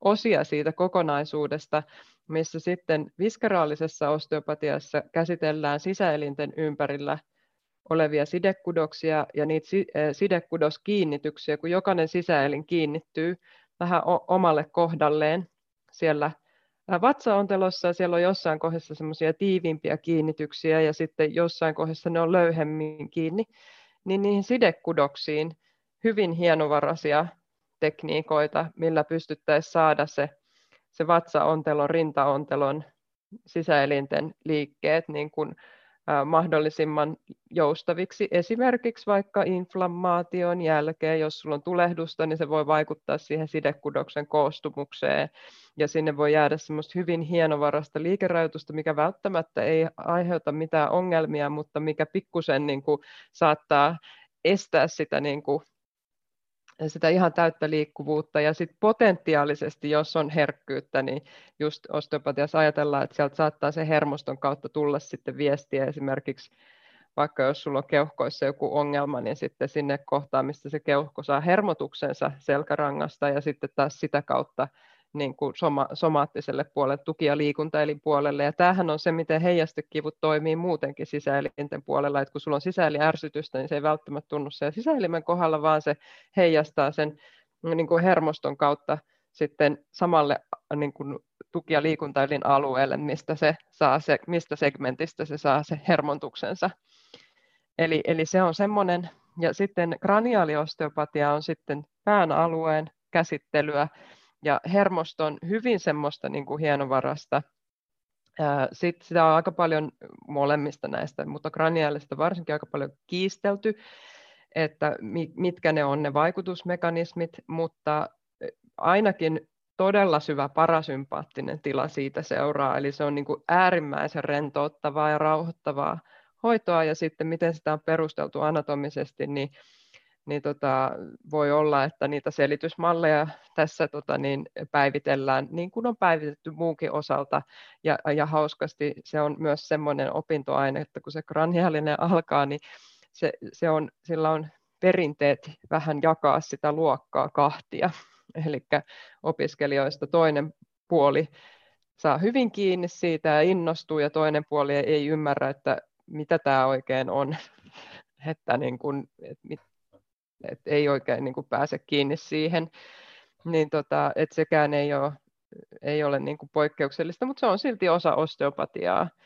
Ja itse käytän kraniaalistakin osteopatiaa, joskus se on erittäin hyödyllistä, jos ihminen on vaikka tosi stressaantunut, niin sitten tehdään, mä ajattelen, että se on niin kuin hermoston nollaus, että saadaan se keho vaan rentoon hengittävään tilaan, jolloin on sitten helpompi nähdä, että mitä, mitä sinne jää jäljelle, jääkö sinne jäljelle jotain yksittäisiä liikerajoituksia vai, vai, vai mitä. Että tota, niin, niin se on se. Ja sitten vielä tästä, niin kuin, että periaatteessa toi ortopedinen osteopatia on niin kuin sitä tuki- ja liikuntaelinpuolta, että sieltä puuttuu ne viskeraaliset ja kraniaaliset, ja sitten tota, niin, niin Metropoliassa ja Atlaksessa opetetaan näitä kaikkia, eli ne täyttää sen, sen standardin, eli se on se niin kuin Euroopan laajuinen osteopatia-standardi, ja sitten tota, niin, sitten on vielä jatko-opiskelua kaikenlaista, että on näitä todella vielä kraniaalisesta niin kuin eteenpäin tämmöisiä biodynaamisia juttuja, ja tota, niin, niin, ne on sitten, niin kuin, jos ajattelee sitä, just sitä ammattiharjoittajaa, että kelle sä meet, että saako se niin kuin manipulaation vai jotain todella hienovarasta, rauhallista kosketushoitoa, niin ne hoidot voi olla todella erilaiset niin sen takia just mistä me aloitettiin, niin mä pyrin kuvaamaan sitä, että miten mä hoidan ja miten mä lähestyn, niin ihmiset tietäisivät, mihin ne tulee. Ja mä itse uskon, että me tarvitaan kaikenlaisia terapeutteja, koska meitä ihmisiä on kaikenlaisia. Niin tota, toiselle auttaa toinen paremmin ja toiselle toinen. Ja tietenkin siellä on hirveästi sitten mielipidevääntöä tässä näiden niin kuin, teemojen välillä, että e, en tiedä, onko se, että ei pysty osata keskustella kunnolla asioista, että se menee semmoisiin henkilökohtaisuuksiin, se on ihan tyypillistä vissiin tämä keskustelukulttuurihaaste, niin samalla lailla niin kuin ammattikunnankin sisällä, niin jollain tavalla tuntuu, että niin kuin ihmiset ei voi tai halua tai kykene ymmärtämään toisiaan. Siis se osa syy, miksi mä pidän tätä podcastia, mulla on erilaisia tyyppejä. Täällä, on just se, että mä koitan niin luoda sitä keskustelukulttuuri, koska mä, mä oon niin kiinnostunut niin monesta eri asiasta, sitten mä niin hämmästelen sitä, että miten niin ihmiset ei juttele toistensa kanssa ja niin mieti sitä. Ja sitten niin koskee ehdottomasti niin kuin tätä meidän jäsenkorjauskenttää, kun täällä on viisi eri jäsenkorjauskoulua, niin voitte kuvitella, että millaisia riitoja siellä, kaiken näköistä draamaa siellä välissä on, että kuka tietää, miltä tavalla tehdään ja kenen on oikeus kouluttaa ja mitä sitä ja tätä. Tuota, niin se on kyllä aika muista, mutta siis se, on, se ei liity mitenkään niin kuin tähän alaan, vaan se on tietysti ihan ihmisiä ylipäätänsä, että se niin kuin on yleismaailman niin se, niin se näyttäisi olevan. Mä just näin semmoisen hauskan pyramidin, semmoinen how to disagree, disagree pyramidi, missä, missä pä, niin kuin siellä kärjessä oli se, että sä niin kuin puutut siihen itse, itse niin kuin väitteeseen ja keskustelet siitä. Ja sitten siinä ihan ala, alatasolla oli, että sä niin kuin alat haukkumaan sitä toista ihmistä. Tiedätkö, että sä ohitat sen koko väitteen ja vaan alat niin kuin solvaamaan toista. Ja sitten siinä välillä on niin kuin monia eri tasoja niin kuin mitkä menee tietyllä tavalla vähän niin kuin ohi aiheen, että et sit se menee niin kuin ns. henkilökohtaiseksi, että ei voida puhua enää asioista asioina. Ja sitten yksi iso ongelma on kanssa se, että who knows, tiede menee koko ajan eteenpäin. Se, mitä me muutama vuosi sitten tiedettiin, niin on jo e-, ehtinyt muuttumaan. Ja sitten siinä on semmoinen kummallinen illuusio, että ihan niin kuin me oltaisiin kuin just ja just niin kuin tietämässä kaikki. Mutta sitten kun mennään eteenpäin, niin se maailmankuva voi olla aivan täysin erilainen, kun se tieto kehittyy. Mutta ihmismielessä on semmoinen niin kuin että näin se menee ja sitten niin kuin tästä eteenpäin, mutta sitten että siellä on niin kuin, kehossakin, vaikka me tiedetään kehon toiminnasta paljon, niin siellä on kaikenlaisia ilmiöitä, mistä meillä ei ole vielä yhtään mitään tietoa ja miten ne kaikki menee yhteen ja mitä siellä oikeasti tapahtuu, kun siellä on se liikerajoitus. Siitäkin on malleja. Ei ne ole niin kuin mitään definitiivisia faktoja. Ja, ja mitä sitten tapahtuu, kun se liikerajoitus mobilisoituu. Ja niin tämmöisissä kysymyksissä niin tulee kysymysmerkki vastaan ja pitää pystyä elämään sen kanssa, että ei tiedetä. Ja se onkin niin kuin yksi semmoinen, mikä mun mielestä tässä ammatissa on kanssa, niin kuin kun ihmisten kanssa ollaan tekemisissä, niin että kuinka paljon sä pystyt sietämään sitä, että ei tiedetä, että sä et tiedä, niin se on niin kuin keskeistä. Et, et sit, jos et sä pysty sitä sietämään, niin sitten sun on parempi hakeutua jollekin sellaiselle alalle, missä sulla on niin kuin selkeä se, että tehdään näin ja näin ja näin ja sitten tapahtuu näin. Mutta ihmisten kanssa se ei ole niin lineaarista, että et aina on niin kuin mahdollisuus tulla semmoinen kohta, missä ei vaan kerta kaikkiaan tiedetä, että sä oot niin kuin sen, tavalla sen, sit kanssa toisaalta sen mysteerin äärellä. Hei, mennään tuohon mysteeriin ihan just, mä, mä vielä tota, sidon tuon loppuun tuon äskeisen äskeisen niin kuin aiheen tuosta noista eroista, että, että sanon vaan ortopedisesta osteopatiasta, niin ortopedinen osteopatiahan on siis koulukunta, mitä on vain Suomessa, eikä missään muussa, vaan se on niin yhden henkilön äh, kehittämä tekniikka niin kuin semmoisena, niin kuin, ja se on niin kuin vähän semmoinen oma koulukuntansa, mutta he ovat myös spiraalisen puolen tota, toimijoita, mutta se on eri tapa lähestyä tätä ihmistä, ja, ja se eroaa tosiaan niin kuin klassisesta osteopatiasta ja tästä, tota, ää, mikä sitten se per, perusosteopatiasta, miten ne sitten niin. erotellaan kumminkin. Ja sitten se, mitä mä tota, sanoinkin Jutalle, tuossa me juteltiin joku viikko sitten jotain, että mistä me jutellaan ja siitä, että niin kuin, pitää olla niin kieli keskellä suuta tässä aiheessa, kun ihmiset on niin, niin herkkiä ja sitten tässä on näitä koulukuntavälisiä juttuja, niin se, mikä mulla on tullut niin kuin useammin ja useammin esillä on se just, että, että mitä tässä niin oikeasti ollaan tekemässä. Että, niin kuin, että, ihan, että, että ei tässä nyt tarvitse kilpailla siitä, että kipua on aina, siis kärsimys kuuluu elämään. Ihmisen keho, meidän täällä on entropia ja se tarkoittaa sitä, että kaikki tulee kokemaan kipua enemmän tai vähemmän, yleensä enemmän. Että ei ne kipeät ihmiset, ne ei lopu niin kuin kesken et, et, et jos, jos me pystytään helpottaa sitä niin kuin asiakkaan kipua, ja se on kumminkin niin kuin sen asiakkaan valinta sitten, että mihin hän menee ja mistä hän etsii apua, ja toiset saa toisesta paikasta, toiset saa toisesta paikasta, ja sehän on, niin kuin, se on se, niin kuin se ydin siellä, että ihmiset saa apua kipuihinsa. Et, et mun mm. mielestä se on semmoinen niin kuin, tällä alalla semmoinen, että mihin me täytyisi niin kuin, levätä sen päällä, ja sitten sen jälkeen sit, niin kuin, voidaan keskustella, että millä tavalla meillä olisi hyvä lähestyä sitä, voidaanko me tehdä tällä tavalla, voidaanko me tehdä tällä tavalla, onko tota, fysioterapia, mikä sen paikka on, mikä on enkelihoitojen paikka, jos ihmiset menee sinne enkelihoitoihin, mä en siis, kom, tämä kommentti ei ole sitä, että, että, että mä sanoin, että menkää enkelihoitoihin, mutta kommentti on siitä, että ihmiset menee sinne ja ihmiset maksaa siitä, niin kyllä yleensä ihmiset maksaa siitä, että ne kokee siitä jotain, että olisi se sitten sataprosenttisesti placebo, niin kyllä mun mielestä silläkin on paikkansa tästä, koska se on niinku sen yksilön valinta, mihin se, mitä se haluaa tehdä ja mistä se haluaa hakea, hakea apua omiin vaivoihinsa. Mun mielestä se on niinku se tärkein tässä niinku mm. taustalla. Mm, kyllä. Mut toi, hei, jos me mennään tästä tota, nyt näistä erotteluista vähän niin kuin syvemmälle pikkuhiljaa ja tuohon niin kuin ehkä tähän niin kuin hoitamisen mysteeriin, mysteeriin ja tota, mä olisin ensin mennä tuohon kraniaaliseen aiheeseen, koska siis mun puoliso on opiskellut biodynaamista kraniosakraaliterapiaa, joka on niin kuin aivan mm-hmm. hirveä nimi mun mielestä. Niin. Varsinkaan se niin yhtä asia, asia tota, perehtynyt, niin se niin kuin, luotaan työtävä nimi. Mutta mä oon itse kokenut ja osannut monta tota, käsittelyä tai hoitoa tai mikä se nyt sitten onkaan häneltä. Ja ne on niin kuin, mulla henkilökohtaisesti menee sinne ihan niin kuin top kolmoseen niin kuin kaikista hoidoista, mitä mä oon ikinä elämässäni saanut. Ja mä oon siis käynyt niin kuin, kymmenissä ja kymmenissä erilaisissa, mä harrastan sitä mun oma soma nauttius, mm. että mä käyn kokeilemaan erilaisia hoitoja, että miten mun keho reagoi johonkin juttuun, koska musta tuntuu, että mä opin tosi paljon siitä niin kuin omasta kokeilusta. Ja mä oon kokenut, että, että se biodynaminen, no, se on mun äärimmäisen te- hyvää tehnyt niin kuin mentaalisesti mm. ja fyysisesti.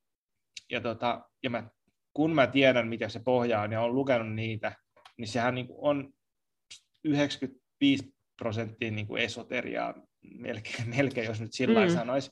Niin millainen te sitten tuolla teidän osteopatiassa, kun sä sanoit, että se, mä ymmärrän täysin, että millainen te menette siihen niin kuin kraniaalialueelle, että se jakaa ihmisiä, ja koska sit, että sit tulee tosi vaikeaksi selittää niin kuin anatomisesti sitä vaikutusmekanismeja, että me ollaan sen mysteeri äärellä, että me ei tiedetä, että miten tämä homma toimii, me ei pystytä ehkä perustelemaan sitä, mutta että ihmisillä on kokemuksia, että siitä saa tosi paljon apua itselleen.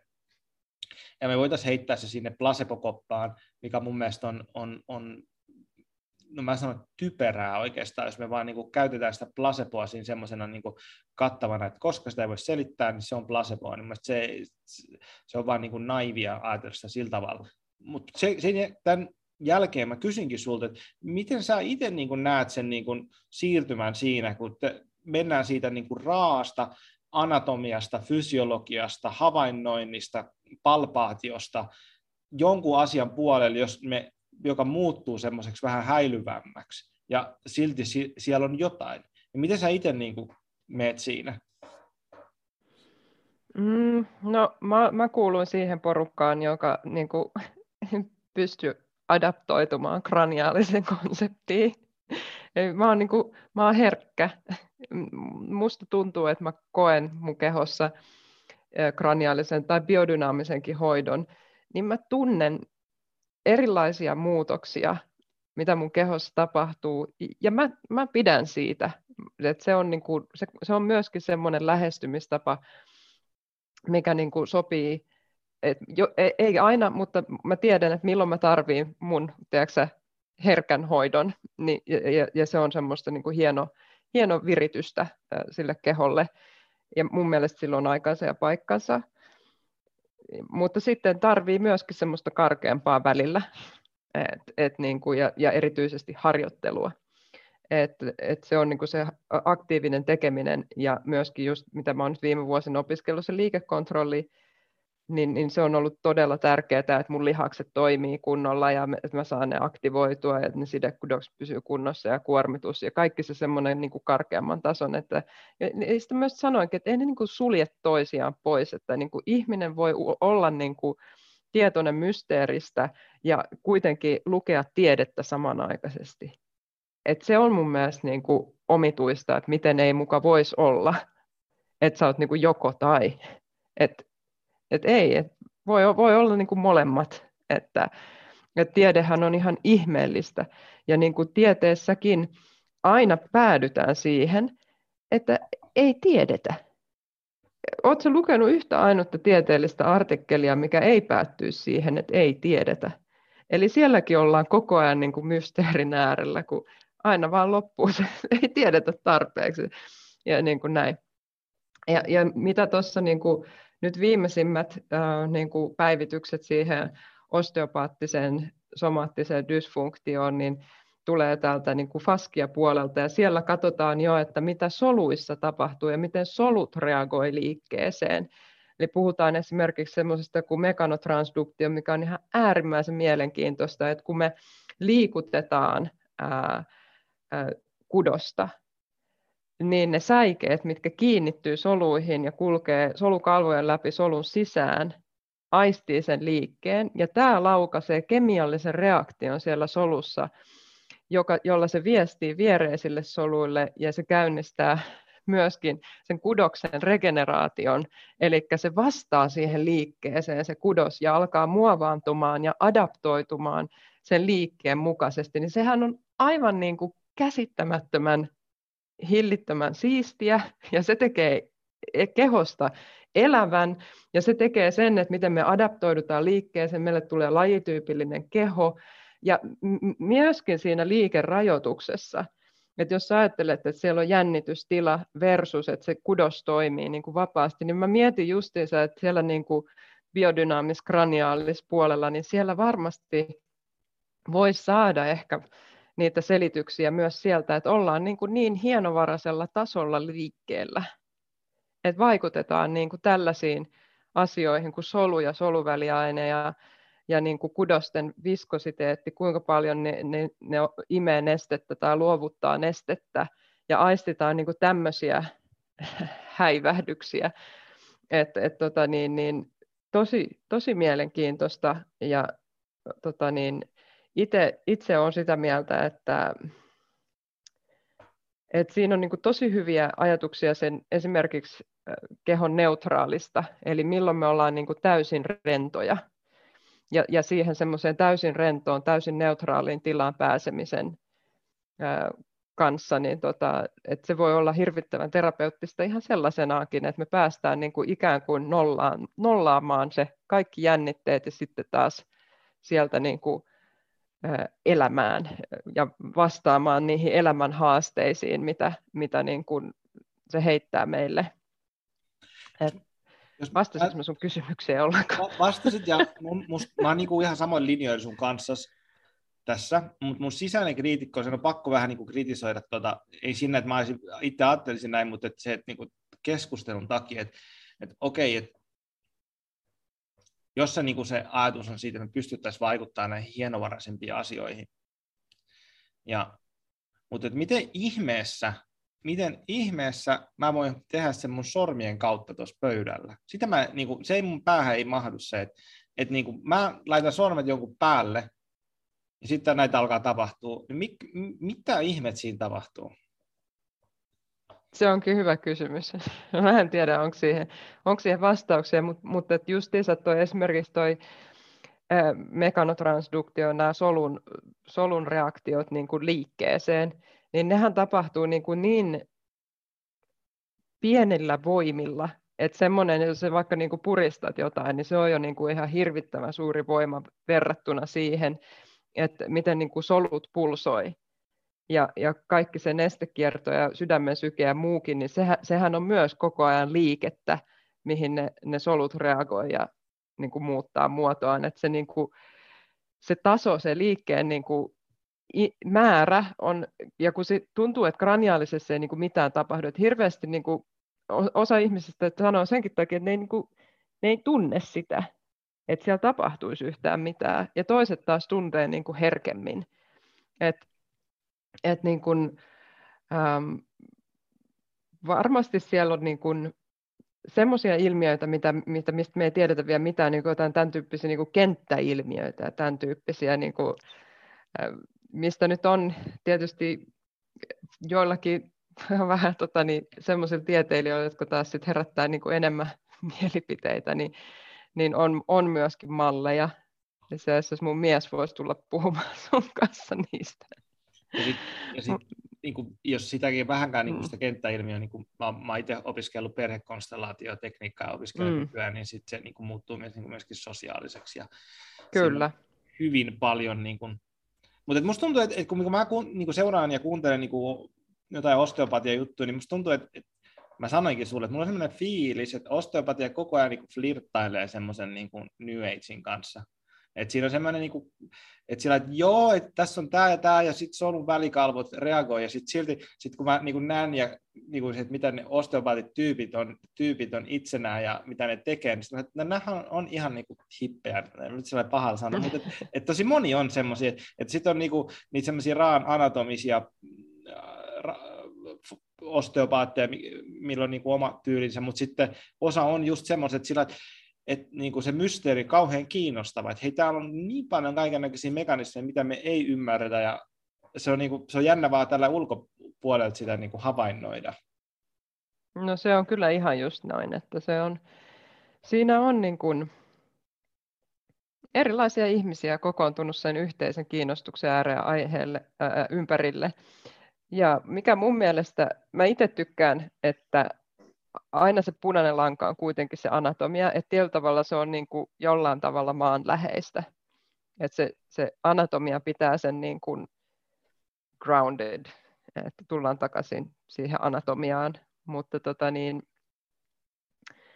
joo, ammattikunnan sisällä on monin, monennäköisiä näkemyksiä ihan ääripäästä toiseen. Toiset on täysin biodynaamis tota, niin, linjalla ja toiset ei voi ymmärtää, ei ollenkaan. Että, ja toisaalta mä ymmärrän, niin kuin, niin kuin, to, mä, mä itse ymmärrän molempia ja sitten mä pyrin olemaan kanssa niin kuin avoin, mutta jollain tavalla järkevä, että, että siihen tulisi niin kuin sitä semmoista struktuuria siihen esimerkiksi siihen hoitoprosessiin. Ja hoito, hoitaessa, kun ollaan ihmisten kanssa tekemisissä, niin mä itse mietin, että vuorovaikutus on yksi tärkeimmistä, että, että toisten ihmisten kanssa sitä voisi lähteä lentoon ja jutella kaiken maailman kenttäilmiöistä, mutta toisten ihmisten kanssa se ei tule kuuloonkaan, ja silloin hoitajana mä itse adaptoidun myös siihen hoidettavaan ja pyrin löytämään yhteisen kielen. Miten tota, tota, jos sitten nyt mennään sitten mennään sit tähän niin no okei, otetaan, otetaan vielä hiukan vähän anatominen näkökulma tässä, että kun sä puhut siitä, että me opet, opitaan, tai te opitte siellä tota, kehon kautta tunnistamaan näitä anatomisia niin kuin ilmiöitä omassa kehossaan niin kuin ihan sille, että tietysti vain niin liikutetaan omaa kehoa ja sitten toinen ihminen liikuttaa sun kehoa, tekee mobilisaatio, manipulaatio, mitä sitten tekeekään. Niin voiko sä puhua siitä matkasta siihen oman kehon tuntimiseen, koska se on semmoinen, että, että, että tota, musta tuntuu, että, että se niin kuin tämmöiseltä viralliselta puolelta, se on niin kuin yksi isoin mun mielestä niin kuin tämmöinen niin kuin sokea piste, että sitä ei niin kuin arvosteta lähelläkään tarpeeksi sitä niin kuin sen, sen niin kuin subjektiivinen kokemus omasta kehosta ja sen niin oppiminen, että, että mitä siellä, miten oma keho reagoi johonkin asioihin. Esimerkiksi se, että, itse niin kuin, kun on joogaa harjoittanut ja kaiken näköistä liikuntaa, niin se niin kuin joogan yksi kulmakivistä on se, että me opitaan tuntemaan oma keho että miten mun keho reagoi, kun mä teen tämmöisiä juttuja, tämmöisiä hengityksiä, tämmöisiä meditaatioita, mitä vaan. Ja me päästään niin kuin tutuksi siihen omaan kehoon, ja sitten siinä tapahtuu se, että se, nimenomaan se herkistyminen siihen viesteille, mistä me alusta puhuttiin. Niin puhu, voiko sä puhua mulle tästä niin kuin matkasta siitä, että niin kuin mitä sä kuvasit sun isältä, että hänelle ehkä ei ollut sitä, ja hän on tietysti eri ihmisiä ja tehnyt eri juttuja, eikä ehkä välttämättä tarvitsekaan olla sitä, mutta et, et mikä se on se matka siitä, että meillä ei ole kehokontaktia, ja sitten meillä jossain kohtaa se menee asteittain. Mm. Joo, no tietysti mä voin puhua mun omasta kokemuksesta. Ähm, mun mielestä se kietoutuu, mä itse mä niin mietin, että se meidän keho kietoutuu siihen kulttuuriin ja paljon myöskin omiin asenteisiin. Ja että mä itse harrastin, kuitenkin mä harrastin taitointia, mikä on kilpalaji, hirveän suorituskeskeinen niin tota, nuorena, ja mä suhtauduin mun kehoon niin kuin objektina, mitä pitäisi manipuloida tiettyihin asentoihin, kuinka suorassa se on, ja niin kuin se, se taitolajin tyypillisyys, että sä katsot sitä niin kuin ulkoa päin, ja se ei ole ihan täydellisesti noin, ja et, et se tietyllä tavalla niin kuin, on kaikkea muuta kuin sitä, että sä tunnet sisällä, miltä susta tuntuu. Että se on niin kuin ulkoopäin asettelua. Ja se tietysti johti välillä hankaluuksiin, koska silloin kun sä et kuuntele itse sun kehoa, niin sä voit niin kuin vääntää sitä sillä lailla, että se ei ole niin kuin valmis ottamaan vastaan, jos vaikka joku päivä on vähän heikompi päivä ja sitten sä laitat liikaa voimaa, niin se ei, niin kuin, se, se ei ole hyvä välttämättä hyvä asia. Ei se nyt välttämättä mitään pysyviä vaurioita tee, mutta se, se aistimus on, ka- on kaikkea muuta kuin miellyttävää, sanotaan näin. Niin sitten kun se kehoaisti alkoi herkkenemään tai herkistymään, niin siihen oikeastaan tuli niin kuin mulle itselleni paljon semmoisia maailmankuvallisia teemoja käsiteltäväksi samalla, ja musta tuntuu, että se alkoi muokkaamaan mun mieltä ja ajatuksia ja näkemyksiä ihan kokonaisuudessaan. Ja samalla nosti esiin semmoisia kipupisteitä, että just nimenomaan niin voisi puhua tämmöisestä pakottamisesta tai semmoisesta niin kuin liian päämäärätietoisesta, että se unohtaa niin kuin sen kokemuksen. Niin tota, ja vieläkin, jos mä niin kuin, tällä tavalla vaikka teen liikaa töitä, missä mun pitää ohittaa itteni jollain tasolla, missä mä en voi olla ehkä täysin läsnä, vaikka osteopatiassa. Osteopatia on semmoinen työ, missä voi olla läsnä, että se on myös ihanaa, mutta et, tota, niin, niin, et se kehon reaktio ei välttämättä tarvi olla mitään sen kummempaa kuin se, että se olosuhde on saanut sut vaikka ohittamaan itsesi. Ja se on se, mikä niin kuin ihmisiä, kun se keho on tuntematon, niin se pelottaa ihmisiä. Kun sä et tunne sitä, että okei, tämä olosuhde saa mut reagoimaan näin. Sittenhän sä tiedät sen. Sitä ei tarvitse enää pelätä, vaan sä tiedät, että kun sä muutat sitä olosuhdetta, niin se keho kehokin rentoutuu, mutta jos se keho ei ole tuttu, niin sinne saattaa helposti tulla pelkoa. Paljon kaikenlaisia pelkoja. Voinko mä liikkua enää koskaan? Ajatellaan esimerkiksi sitä vaikka jotain lajiharjoittelua, että pystyykö mä nyt pääsemään mun tavoitteisiin ja tämmöisiä paineita tai ähm, pystyykö mä tekemään tätä työtä, pystyykö mä saada mun toimeentuloa, että siihen niin kuin helposti saattaa alkaa kietoutua semmoinen isompi, isompi niin kuin pelko siitä selviytymisestä ja muusta. Et sen, se on niin kuin yksi, mikä, mikä on vähentynyt, ehkä vähän liikaakin, että nyt ei niin kuin välitä niin paljon sitten, että jos tuntuu jotain, niin no tämä nyt on vaan jotain. Et, ja sitten taas toisaalta, mulla oli just, en tiedä vastaako nyt kauhean selkeä, tämä on vähän tämmöistä abstraktia, mutta että tota, niin, se, että tuntee oma kehonsa, niin on johtanut niin paljon syvempään läsnäoloon kuin mikään mielikuvaharjoittelu. Eli se, että mä oon läsnä tässä ja nyt, kun mä oon mun kehossa, niin mä oon aina läsnä tässä ja nyt, niin se on, niin kuin, se, on se hetki, se, mitä, mitä niin kuin joogassakin tai näissä perinteissä painotetaan, että, että on on niin kuin nyt, niin mä oon itse löytänyt sen kehon kautta, että silloin kun mä, oon, mä laskeudun itseeni, niin mä automaattisesti laskeudun siihen nykyhetkeen. Ja sitten jos siellä on jotain epämiellyttäviä tuntemuksia, niin mä voin lähteä sitä reflektoimaan, mutta toisaalta taas mieli on niin helppo, kun se lähtee mieluummin ylitulkitsemaan sitten taas asioita, että sekään ei ole. Että niiden asioiden ottaminen sellaisena ja niin kuin istuminen niiden kanssa niin sekin on niin kuin taito, mikä kehittyy. Eikä niin kuin kipua tarvitse sietää, mutta että ei me, niin kuin sä sanoitkin, että ihminen on, se kokee kipua.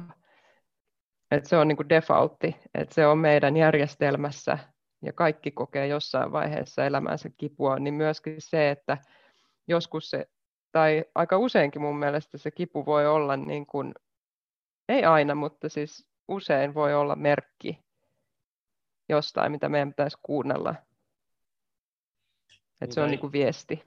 Niin, ja välttämättä ehkä se, että jos ei ole sitä, että meidän täytyisi kuunnella, mutta ainakin reagoida jollain tavalla, että, että, että, että keho mm. kumminkin viesti, että täällä on jotain, joka on tuhoutumassa tai tuhoutuu, ja se aiheuttaa sulle epämukavuutta. Että, että kyllä mä niin mm. koen, että se kivun, kivulla on aina joku viesti, että ei se välttämättä tarvitse olla mikään syvä henkinen viesti, mutta se voi olla, että, että, sä teet liikaa tätä tai liian vähän tota, tai liian, mm. sulla on ylipainoa tai sä syöt väärin ruokia tai jotain, että kyllä sillä aina joku viesti on. Tai sitten vaan vanhenemisessa sillä, että hei, sun keho kuolee, sun täytyy niinku diilata sen kanssa, että se, se mm. niinku sattuu. Paitsi toihan myös mielenkiintoista, että nykyään se kiputieteen mukaan niin kipu ei ole merkki kudosvauriosta välttämättä. Mm. Ja sehän on myös sekoittanut tätä kenttää, kun, kun se olisi niin kiva, että se olisi niin loogista, että kun sulla on kipu, niin sulla on kudosvaurio, mutta kun se ei vaan mene niin, ja varsinkin pitkittyneen kivun kanssa, niin se voi olla vaan niin, kuin niin sanottu semmoinen kipu muista, vaikka se kudoksissa ei tapahtuisi mitään. Mm. Et, et, tota niin, se, se on myös tosi mielenkiintoinen ilmiö. Mm. Et, mutta sen kehotietoisuuden kautta mä itse näen, että, ja, ja sitten sen kautta, että mun mielestä se on, antaa sitä voimaantumista, että mulla on niin kuin mulle on ensisijaisen tärkeää, että ne ihmiset, ketkä tulee multa pyytämään näkemystä, niin ne oppis paremmin hoitamaan omaa kehoa ja oppis olemaan paremmassa kontaktissa itsensä koska se ei ole niin kuin keltään pois. Se loppujen lopuksi auttaa kaikkia, jos ihmiset tulee paremmin niin kuin läsnä omaan kehonsa. Ja siis löytää jopa tiedätkö, niin kuin sen suunnan, mikä on se, mikä antaa sulle ihmisenä enemmän. Et, et, et tietyllä tavalla, kun puhutaan tämmöisestä, että et sä oot tullut tiedätkö, tänne tekemään jotain, niin kuin mikä on se sun juttu, tämän tyyppisiä, niin mä itse ajattelen, että sekin voi, niin kuin, sinnekin voi löytyä suunta sen kehon kautta, että silloin kun sä löydät sen jutun, mistä sä oot just innoissasi, mikä energisoi sua, ja, ja vaikka siinä olisi jotain pieniä ää, niin kuin negatiivisia puolia, niin silti päivän päätteeksi haluat tehdä sitä juttua, niin se on hirvittävän terapeuttista niin mielelle kuin keholle, kuin koko olemukselle, kuin ihmiselle yleensä. Se säteilee se ihminen, tiedätkö, ympärilleen sitä hyvää, niin, niin se on se, se on se juttu, mitä pitäisi tehdä, eikä niin kuin, tiedätkö, riipu, niin kuin, olla jossain kauheassa duunissa, mistä ei tykkää ja tuhlata elämäänsä kituuttamalla, niin se on myös, voi tulla kehon kautta se ymmärrys siitä, että mikä mulle oikeasti tekee hyvää. Ehkä jos mä niin kuin, Inasen palaa tuohon mun alkukysymykseen ja siihen, mitä sä, ja niin kuin, mitä sä sanoit, niin mun mielestä oli hienoa, mitä sä sanoit siitä, että, että sä huomasit siinä, niin kun, kun sä, sun se kehoaistimus kehittyi, niin sitten se alkoi myöskin nyt mentaalisia malleja niin kuin muokkaamaan. Et mitä niin kuin puhutaan tässä niin kuin, no, enemmän joogassa ja enemmän jossain niin kuin henkisissä piireissä on se, että meillä on tietynlainen niin kuin prosessi, että meillä niin kuin, suhde meidän itseemme muuttuu ja siinä on erilaisia niin kuin, äh, portteja, minkä läpi me käydään ja joudutaan ehkä käymään läpi jotain tukahdutettuja tunteita tai sitä niin kuin malleja, että niin kuin sä kerroit siitä, että, että sä kohtelit sun kehoa objektiivi, objektina ja ehkä et kunnioittanut sitä, että me päästään siihen, että me kunnioitetaan meidän kehoa ja meillä on jonkun tällainen positiivinen suhde siihen kehoon niin kuin toivottavasti, mutta se on niin kuin matka, että se ei tapahdu millään tavalla itsestään. Ja se, niin kuin se on asteittaista. Ja sitten niin kuin, no tämä, tuli tämä mieleen vaan, kun mä juttelin Mikan kanssa, Pilmanin Mikan kanssa, että, että, että myöskään tämmöinen niin anatomia-autismi ei ole niin normi-ihmiselle välttämätöntä. Se ei millään tavalla niin kuin se, että se on niin kuin ammattinomaista, että me mennään niin pilkuviilataan sitä kehoa. Ja se on niin kuin joillekin ihmisille hyvä, että he tekevät sitä, mutta se missään tapauksessa on kaikille, eikä tarpeellista. Että me voidaan niin monella eri tavalla myöskin niin kuin tehdä sitä niin kuin oman kehon tutustumista ja tuntumista, että on liikuntaa ja erilaiset liikkeet ja ihan vaikka työ tai ihan vaan niin kuin arki, arki oleminen, että mikä, mikä se onkin sitten sulle, niin siitä on niin kuin tosi paljon erilaisia tapoja lähestyä sitä. Mutta jos me siitä mennään sitten niinku vielä tuohon hoitopöydälle, että mitä sä näet sen, että kun sä opit tuntemaan sitä sun omaa kehoa, ja niin kuin me puhutaan siitä herkistymisestä, ja se herkistymisellä on selkeästi oma funktionsa, kaikki ei sitä tarvii eri ammateissa, tarvii, toisissa ammateissa miksi hitsarina, niin se on varmaan tosi hyvä, että sä et ole niin herkkä. Että se, mm. niin kuin, se on niin kuin tosi hyvä, että meillä on niin kuin se, että me tarvitaan sitä toista puolelta myöskin semmoista, niin kuin, tai vaikka että jos sä oot joku palomies tai joku, niin täytyy olla semmoista niin kuin raakaa voimaa niin kuin painaa niin kuin seinän läpi ilman, niin kuin, ja sitten sit toisella puolella, että okei, no sitten tulee kaikenlaisia ongelmia, mutta sä saat sen asian tehtyä, mitä sun pitää tehdä. Mutta sitten kun me tullaan tämän hoitopöydälle, niin, niin voiko se kertoa siitä, että miten se herkistyminen syvenee siinä ammatin harjoittamisessa, että siitä, että sä herkistyt myöskin aistimaan sitä, kun sä ensin herkistyt aistimaan itseäsi, mutta sitten sitä toista, että miten se kehittyy. Kyllä ne mun mielestä tulee niin käsi kädessä.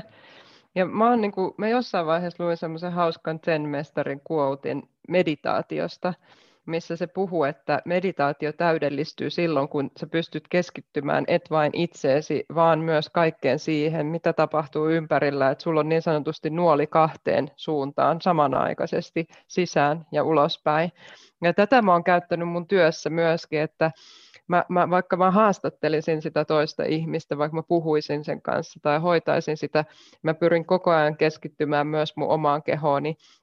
Ja sitten taas toisaalta niin kuin, ähm, se on mielenkiintoista, miten sen niin kuin, mm, aistimisen kentän äh, muutoksien sen fokuksen kautta, että mihin sä haluat fokusoida. Sehän on tässä osteopatiassa kanssa varmasti yksi niistä kiistanalaisista jutuista.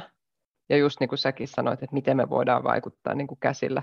No niinpä, mutta et, et se, sen, siinä on tietyllä tavalla tärkeää niin kun rohkaistua ja uskaltaa luottaa siihen omaan tuntoaistiin. Et nyt kun mä laitan käden vaikka vatsan päälle, niin siinä on iho, siinä on ihonalaiskudos, siellä on faskia, siellä on vatsakalvot, siellä on nesteet, sitten lopulta siellä on suolet, siellä on niin kuin ne eri tasot, että sä pystyt aistimaan niin läpi sen kehon. Ja, ja tota niin, sitä, sitä me harjoitellaan ja toisaalta mä mietin, että ihan sama, että osuuko se oikeasti siihen niin kuin kohdekudokseen, jos mä mietin, että onko mä niin kuin, tiedätkö, jossain ohutsuolen kiinnitysligamentissa tai suoliliepeessä kiinni, kunhan mä tunnen sen liikerajoituksen. Kun mä tunnen sen liikerajoituksen, niin siinä vaiheessa mä pystyn niin kuin tuntemaan, että saanko mä siihen vaikutuksen. Ja sitten tärkeää, että se hoidettava tuntee sen myös. Sen tulee se kehollinen vuorovaikutus, että hei nyt tämä on se liikerajoitus, tämä on se kipu, tämä on se häiritsevä tunne, ja nyt sille tapahtuu jotain, niin silloin me saadaan tietyllä tavalla se, että meillä on se yhteys. Et ei pelkästään niin, että, että, että, niin kuin, että se ihminen tulee kertomaan ja, ja sitten mä teen jotain, mutta sitten ei tunnu, tunnu mitään. Tai niin, että mä tunnen jotain ja tämä ihminen ei tunne mitään. Et, et se, et se vuorovaikutus, silloin kun se sy- syttyy, niin silloin niin kuin se kenttä on niin kuin tietyllä tavalla yhteinen ja silloin niin kuin voisi sanoa, että tulee semmoisia onnistumisia ja kysymys onkin sitten, että onko se itse asiassa sitä, että me tullaan kehollisesti kuulluiksi. Että me, että me todella tunnistetaan se, että kun joku kuulee, mit, mitä meillä on siellä kehollisella tasolla sanottavaa, jos, jos näin voisi sanoa. Niin tota, mutta joo, niitä, siis se aistiminen se herkistyy mun mielestä siis kumpaankin suuntaan samalla kuin, samalla kuin se itse, itse herkistyt. Että, ja sitten mm. sit tosiaan niin kuin siinä on se, että, että niin kuin asiakkaan näkökulmasta toi, että, että se ei tietysti tarkoita vielä mitään, että vaikka kuinka herkkä se sun terapeutti olisi, niin se ei välttämättä tarkoita sitä, että tapahtuu mitään työ, tuloksia. Et sekin on, niinku, mm. niin se on niin monesta asiasta kiinni siinä. Kyllä. Että niin kuin, et, et miten teidän henkilökemiat pelaa ja mikä sun niin kuin, tilanne on, että haluatko oikeasti Kyllä. puhua vai onko se vain niin kuin, haluat vähän hetkeksi lievitystä ja että, että tuleeko se apu siinä heti pöydällä vai tuleeko se muutaman päivän päästä, että sun keho linjautuu ja jotain niin kuin lähtee liikkeelle. Että siinä on tosi iso spektri kaiken näköistä, kun ka- mun mielestä Tom Mayer sanoi se hyvin, tai ehkä niin jos ei ole ala-ihminen, niin ei ymmärrä tätä vitsiä, mutta että, tota, että niin kuin, puhuttiin tästä, niin kuin, että kun ihmiset koskettaa toisia, että mitä siinä tapahtuu, niin sitten Tom Mayer sanoi jotain siitä, että, että, niin kuin, että, että, niin, että tässä on tämmöinen niin kuin henkis, fyysis, psykologis, sosiaalis, ten, sosiaalinen tensekriteetti kokonaisuus, joka rea- tönii toista temsekriteettikokonaisuutta, niin sillä, että mitä Kyllä. Ihmettä, että, niin kuin, että okei, että pitkä vitsi, mutta vitsi niin kuin ideana, pointtina on se, niin kuin se että, että tässä on niin paljon niin kuin kerroksia meidän niin kuin ihmisyydessä. Ja se, että, että me ei voida niin kuin supistaa sitä siihen, että minä man, manuaalisesti, no mä otan tämän kynän ja mä tällä työnnän sitä sun ihoa ja sen ihonalasta paskia kaksi senttiä yläviistoon ja sitten meillä tapahtuu joku reaktio. Ja totta kai varmaan tapahtuukin reaktio, kyllä, mutta et, et siinä on niin paljon myöskin sitä, että mikä se kokonainen vaikutus on, kun se asiakas on oletukset, kun se tulee sinne, millaisella niin mielentilalla se tulee, luottaako se suhun, pelkääkö se sua, mikä se ajatus on, että mitä hänen kokee, että mitä on osteopatia, mitä hänen niin kuin, kokemuksensa siitä on, että joku auttaa häntä, mikä hänen suhteensa omaan äitiin tai isään, ketä on kannatellut häntä, että se, niin kuin, se, se tätä niin kuin, maatuskoita maatuskoiden päällä, niin se ilmiö niin kuin, on koko ajan ei se niin kuin liity mitenkään erityisesti hoitamiseen, mutta se pitää ottaa huomioon, että se, me ihmisinä ollaan niin paljon kompleksimpia kuin se vaan se fysiologia ja anatomia. Kyllä, sataprosenttisesti samaa mieltä. Todellakin. Toi, Kyllä. Mä voisin vielä sit, sit, niin kuin asiakkaan näkökulmasta tätä aiheet vielä hiukan, hiukan ja tota, mä oon paljon miettinyt sitä, että, että mitä mä niin oikein olen tekemässä, että miksi mä teen mun työtäni ja, ja olen hyvin filosofisesti painottunut ja koitan niin etsiä semmoisia niin taustalla olevia niin kuin tekijöitä, että mitkä niin kuin liikuttaa ihmisiä ja maailmaa ja mua itseäni. Ja just se niin kuin, tämä, niin kuin, tämä kivun vähentäminen maailmassa on mun mielestä semmoinen, että, että sen, niin kuin, se on semmoinen, että missä mä voin niin kuin olla, mikä on mulle semmoinen, että okei, että, että se on aivan sama, että miten se niin kuin tapahtuu, että kunhan se niin kuin vähenee. Ja sitten jos musta tuntuu, että se niin kuin mun asiakaskontakteissa on se, että, että, että okei, sä sanot, että sä niin kuin lepäät anatomiassa tietyllä tavalla sun niin kuin teoriapohja, ja mä niin kuin, se on niin kuin yksi, mulle niin kuin yksi kulma kivi kyllä siihen, mitä mä teen, mutta et, musta tuntuu, että mä silti lepään enemmän siinä niin kuin auttamisessa, että mä oon vaan niin kuin ihminen ihmiselle, ja sitten se toinen tulee tuolta ovesta sisään, ja silloin jotain, mitä mä en, niin kuin mä en voi millään tavalla ymmärtää sitä kompleksiutta, mitä sen niin kuin elämä on. Mutta se tulee tänne ovesta sisään jonkun käyntikorttiin kanssa, ja siinä käyntikortissa lukee vaikka, että minua sattuu alaselkään. Ja se, että, että mitä tässä tapahtuu tuossa hoitopöydällä, niin mun mielestä se on niin kuin toissijasta, että kuhan, kuhan se asiakas päätyy siihen subjektiiviseen tuntemukseen, että, että asiat etenee. Että, että mä saan jotain apua, että on se sitten niin kuin ihan siitä käsittelystä tai sitten niin kuin siitä kosketuksesta, läsnäolosta, huomiosta, ohjaamisesta, mikä ikinä se onkaan, mutta että sillä niin kuin, että on olla ihminen ihmiselle. Että se on niin kuin se, mihin mä, niin kuin, minkä päällä mä niin kuin seison tietyllä tavalla tätä työtäni tehdessä. Ja sitten siinä tulee niin kompleksia, tai on niin monta, monta tapaa niin kuin tehdä sitä asiaa. Ja sitten mm. mikä nyt sopiikaan sun niin kuin persoonalle ja henkilölle, niin sitten sä teet sitä juttua niin kuin tässä hoitoalalla. Kyllä. Se on kyllä totta. Se on kyllä totta. Mut, joo, ehdottomasti tosi tärkeä ja se kohtaaminen ja vuorovaikutus ja sen rooli on todennäköisesti ehkä suurempi, mitä me ymmärretään tällä hetkellä.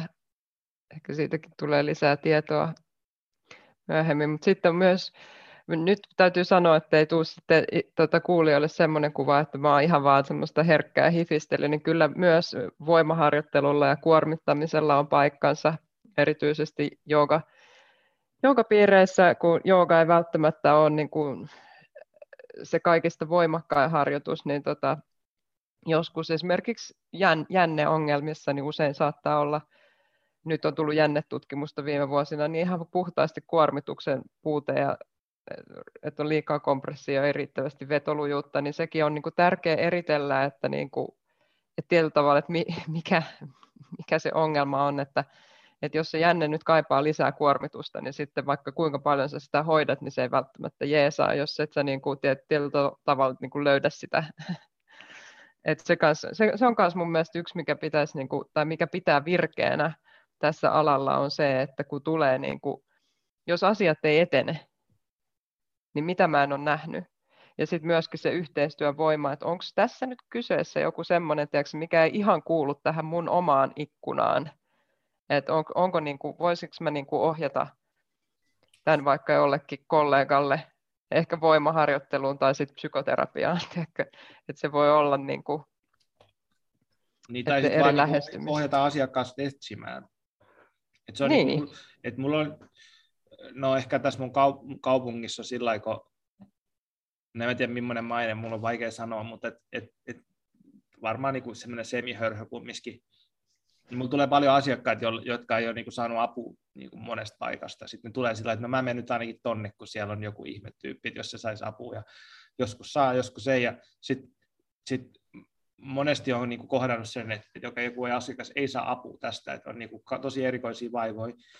Ni, niin mä, mä ohjaan siinä kohtaa, että, että hei, että et, et täällä on niin paljon kaikkea, että et, niin etsi, kokeile. Et, et, ei ole muuta, muuta. Me voidaan voidaan niin monella tavalla löytää sitä, niin kuin, sitä niin kuin apua, mutta se vaan se vaatii sitä, että me kokeillaan niitä eri juttuja. Mm. Totta kai siihen sitten menee, menee rahaa ja sillä lailla, mutta se nyt on kumminkin. Mutta tota, uh, mun piti jotain vielä sanoa tuosta edellisestä aiheesta. Niin siitä, että niin, mä, subjektiivisesta kokemuksesta, mitä, mitä saa niin kuin, hoidosta, niin, niin se olisi ehkä tämä enemmän semmoinen, mitä voisi sit keskustella sun puolison kanssa, kun sehän on opiskellut näitä kehotyyppejä, ää, johon nyt ei mennä tässä kohtaa, mutta et, et, niin kuin se niin kuin ajatus vaan siitä, että ihmiset on todella erilaisia, niin kuin, että miten ihmiset näkee maailmaa, niin se, se on niin kuin hämmentävää, kun sitä niin kuin näihin kehotyyppeihin menee. että se, että me katsotaan niin kuin maailmaa tosi eri kulmista, ja myöskin meillä on myöskin erilaiset niin kuin, kehon rakenteet, erilaiset jännitysmomentit, mitä meidän kehossa tulee, ja eri tavalla, että miten meidän keho reagoi niin kuin tiettyihin juttuihin. Niin kuin esimerkiksi, jos nyt semmoinen tosi karkea yleistys on se, että tietytyyppisiä asiakkaita, mitkä saa tosi paljon hyötyä siitä, että niitä käsitellään lujaa ja tehdään tosi intensiivisiä juttuja ja he nauttii siitä. Se tuo, tuntuu hyvältä kehosta ja sitten saa niin kuin, juttuja. Ja sitten taas on ääripää toinen, mistä täytyy olla tosi herkkä, että he kokee niin kuin siinä sit sen että se on niin kuin, se, sekin, että, että sitä on, se oppii vaan niin kuin tekemällä ja niin kuin, mm. niin kuin asteittain, että ihmiset on tosi erilaisia, että, että me pitää pystyä adaptoitumaan siihen ihmisen kehon niin kuin reaktioihin ja niin kuin kehotyyppiin ja myöskin vähän niinpä. ehkä persoonaankin. Niinpä, niinpä, kyllä. Ja tässä myös sama, että ei ne välttämättä sulje toisiaan pois, että voi käydä niin kuin biodynaamisessa hoidossa ja sitten tehdä vaikka maksimipainoharjoittelua puntilla. Puhuiko Kyllähän ne käy. Puhuiko se musta? joo. Joo, siis mun, joo, se on mä, Just näin. Elämän, elämän ihmeellisyyttä. Mä nautin tosi paljon niin kuin maksimivoimaharjoittelusta. Se on vaan Kyllä. kivoin tapa se tekee, treenata omaa kehoa. Että se tekee piru hyvää ja siitä on muuten paljon tutkimusta. Ja, ja mu- myöskin se, että mitä mä oon viime aikoina niin monesti todennut, että tässä nykymaailmassa meillä on liian vähän fyysistä kuormitusta ja aivan liikaa henkistä.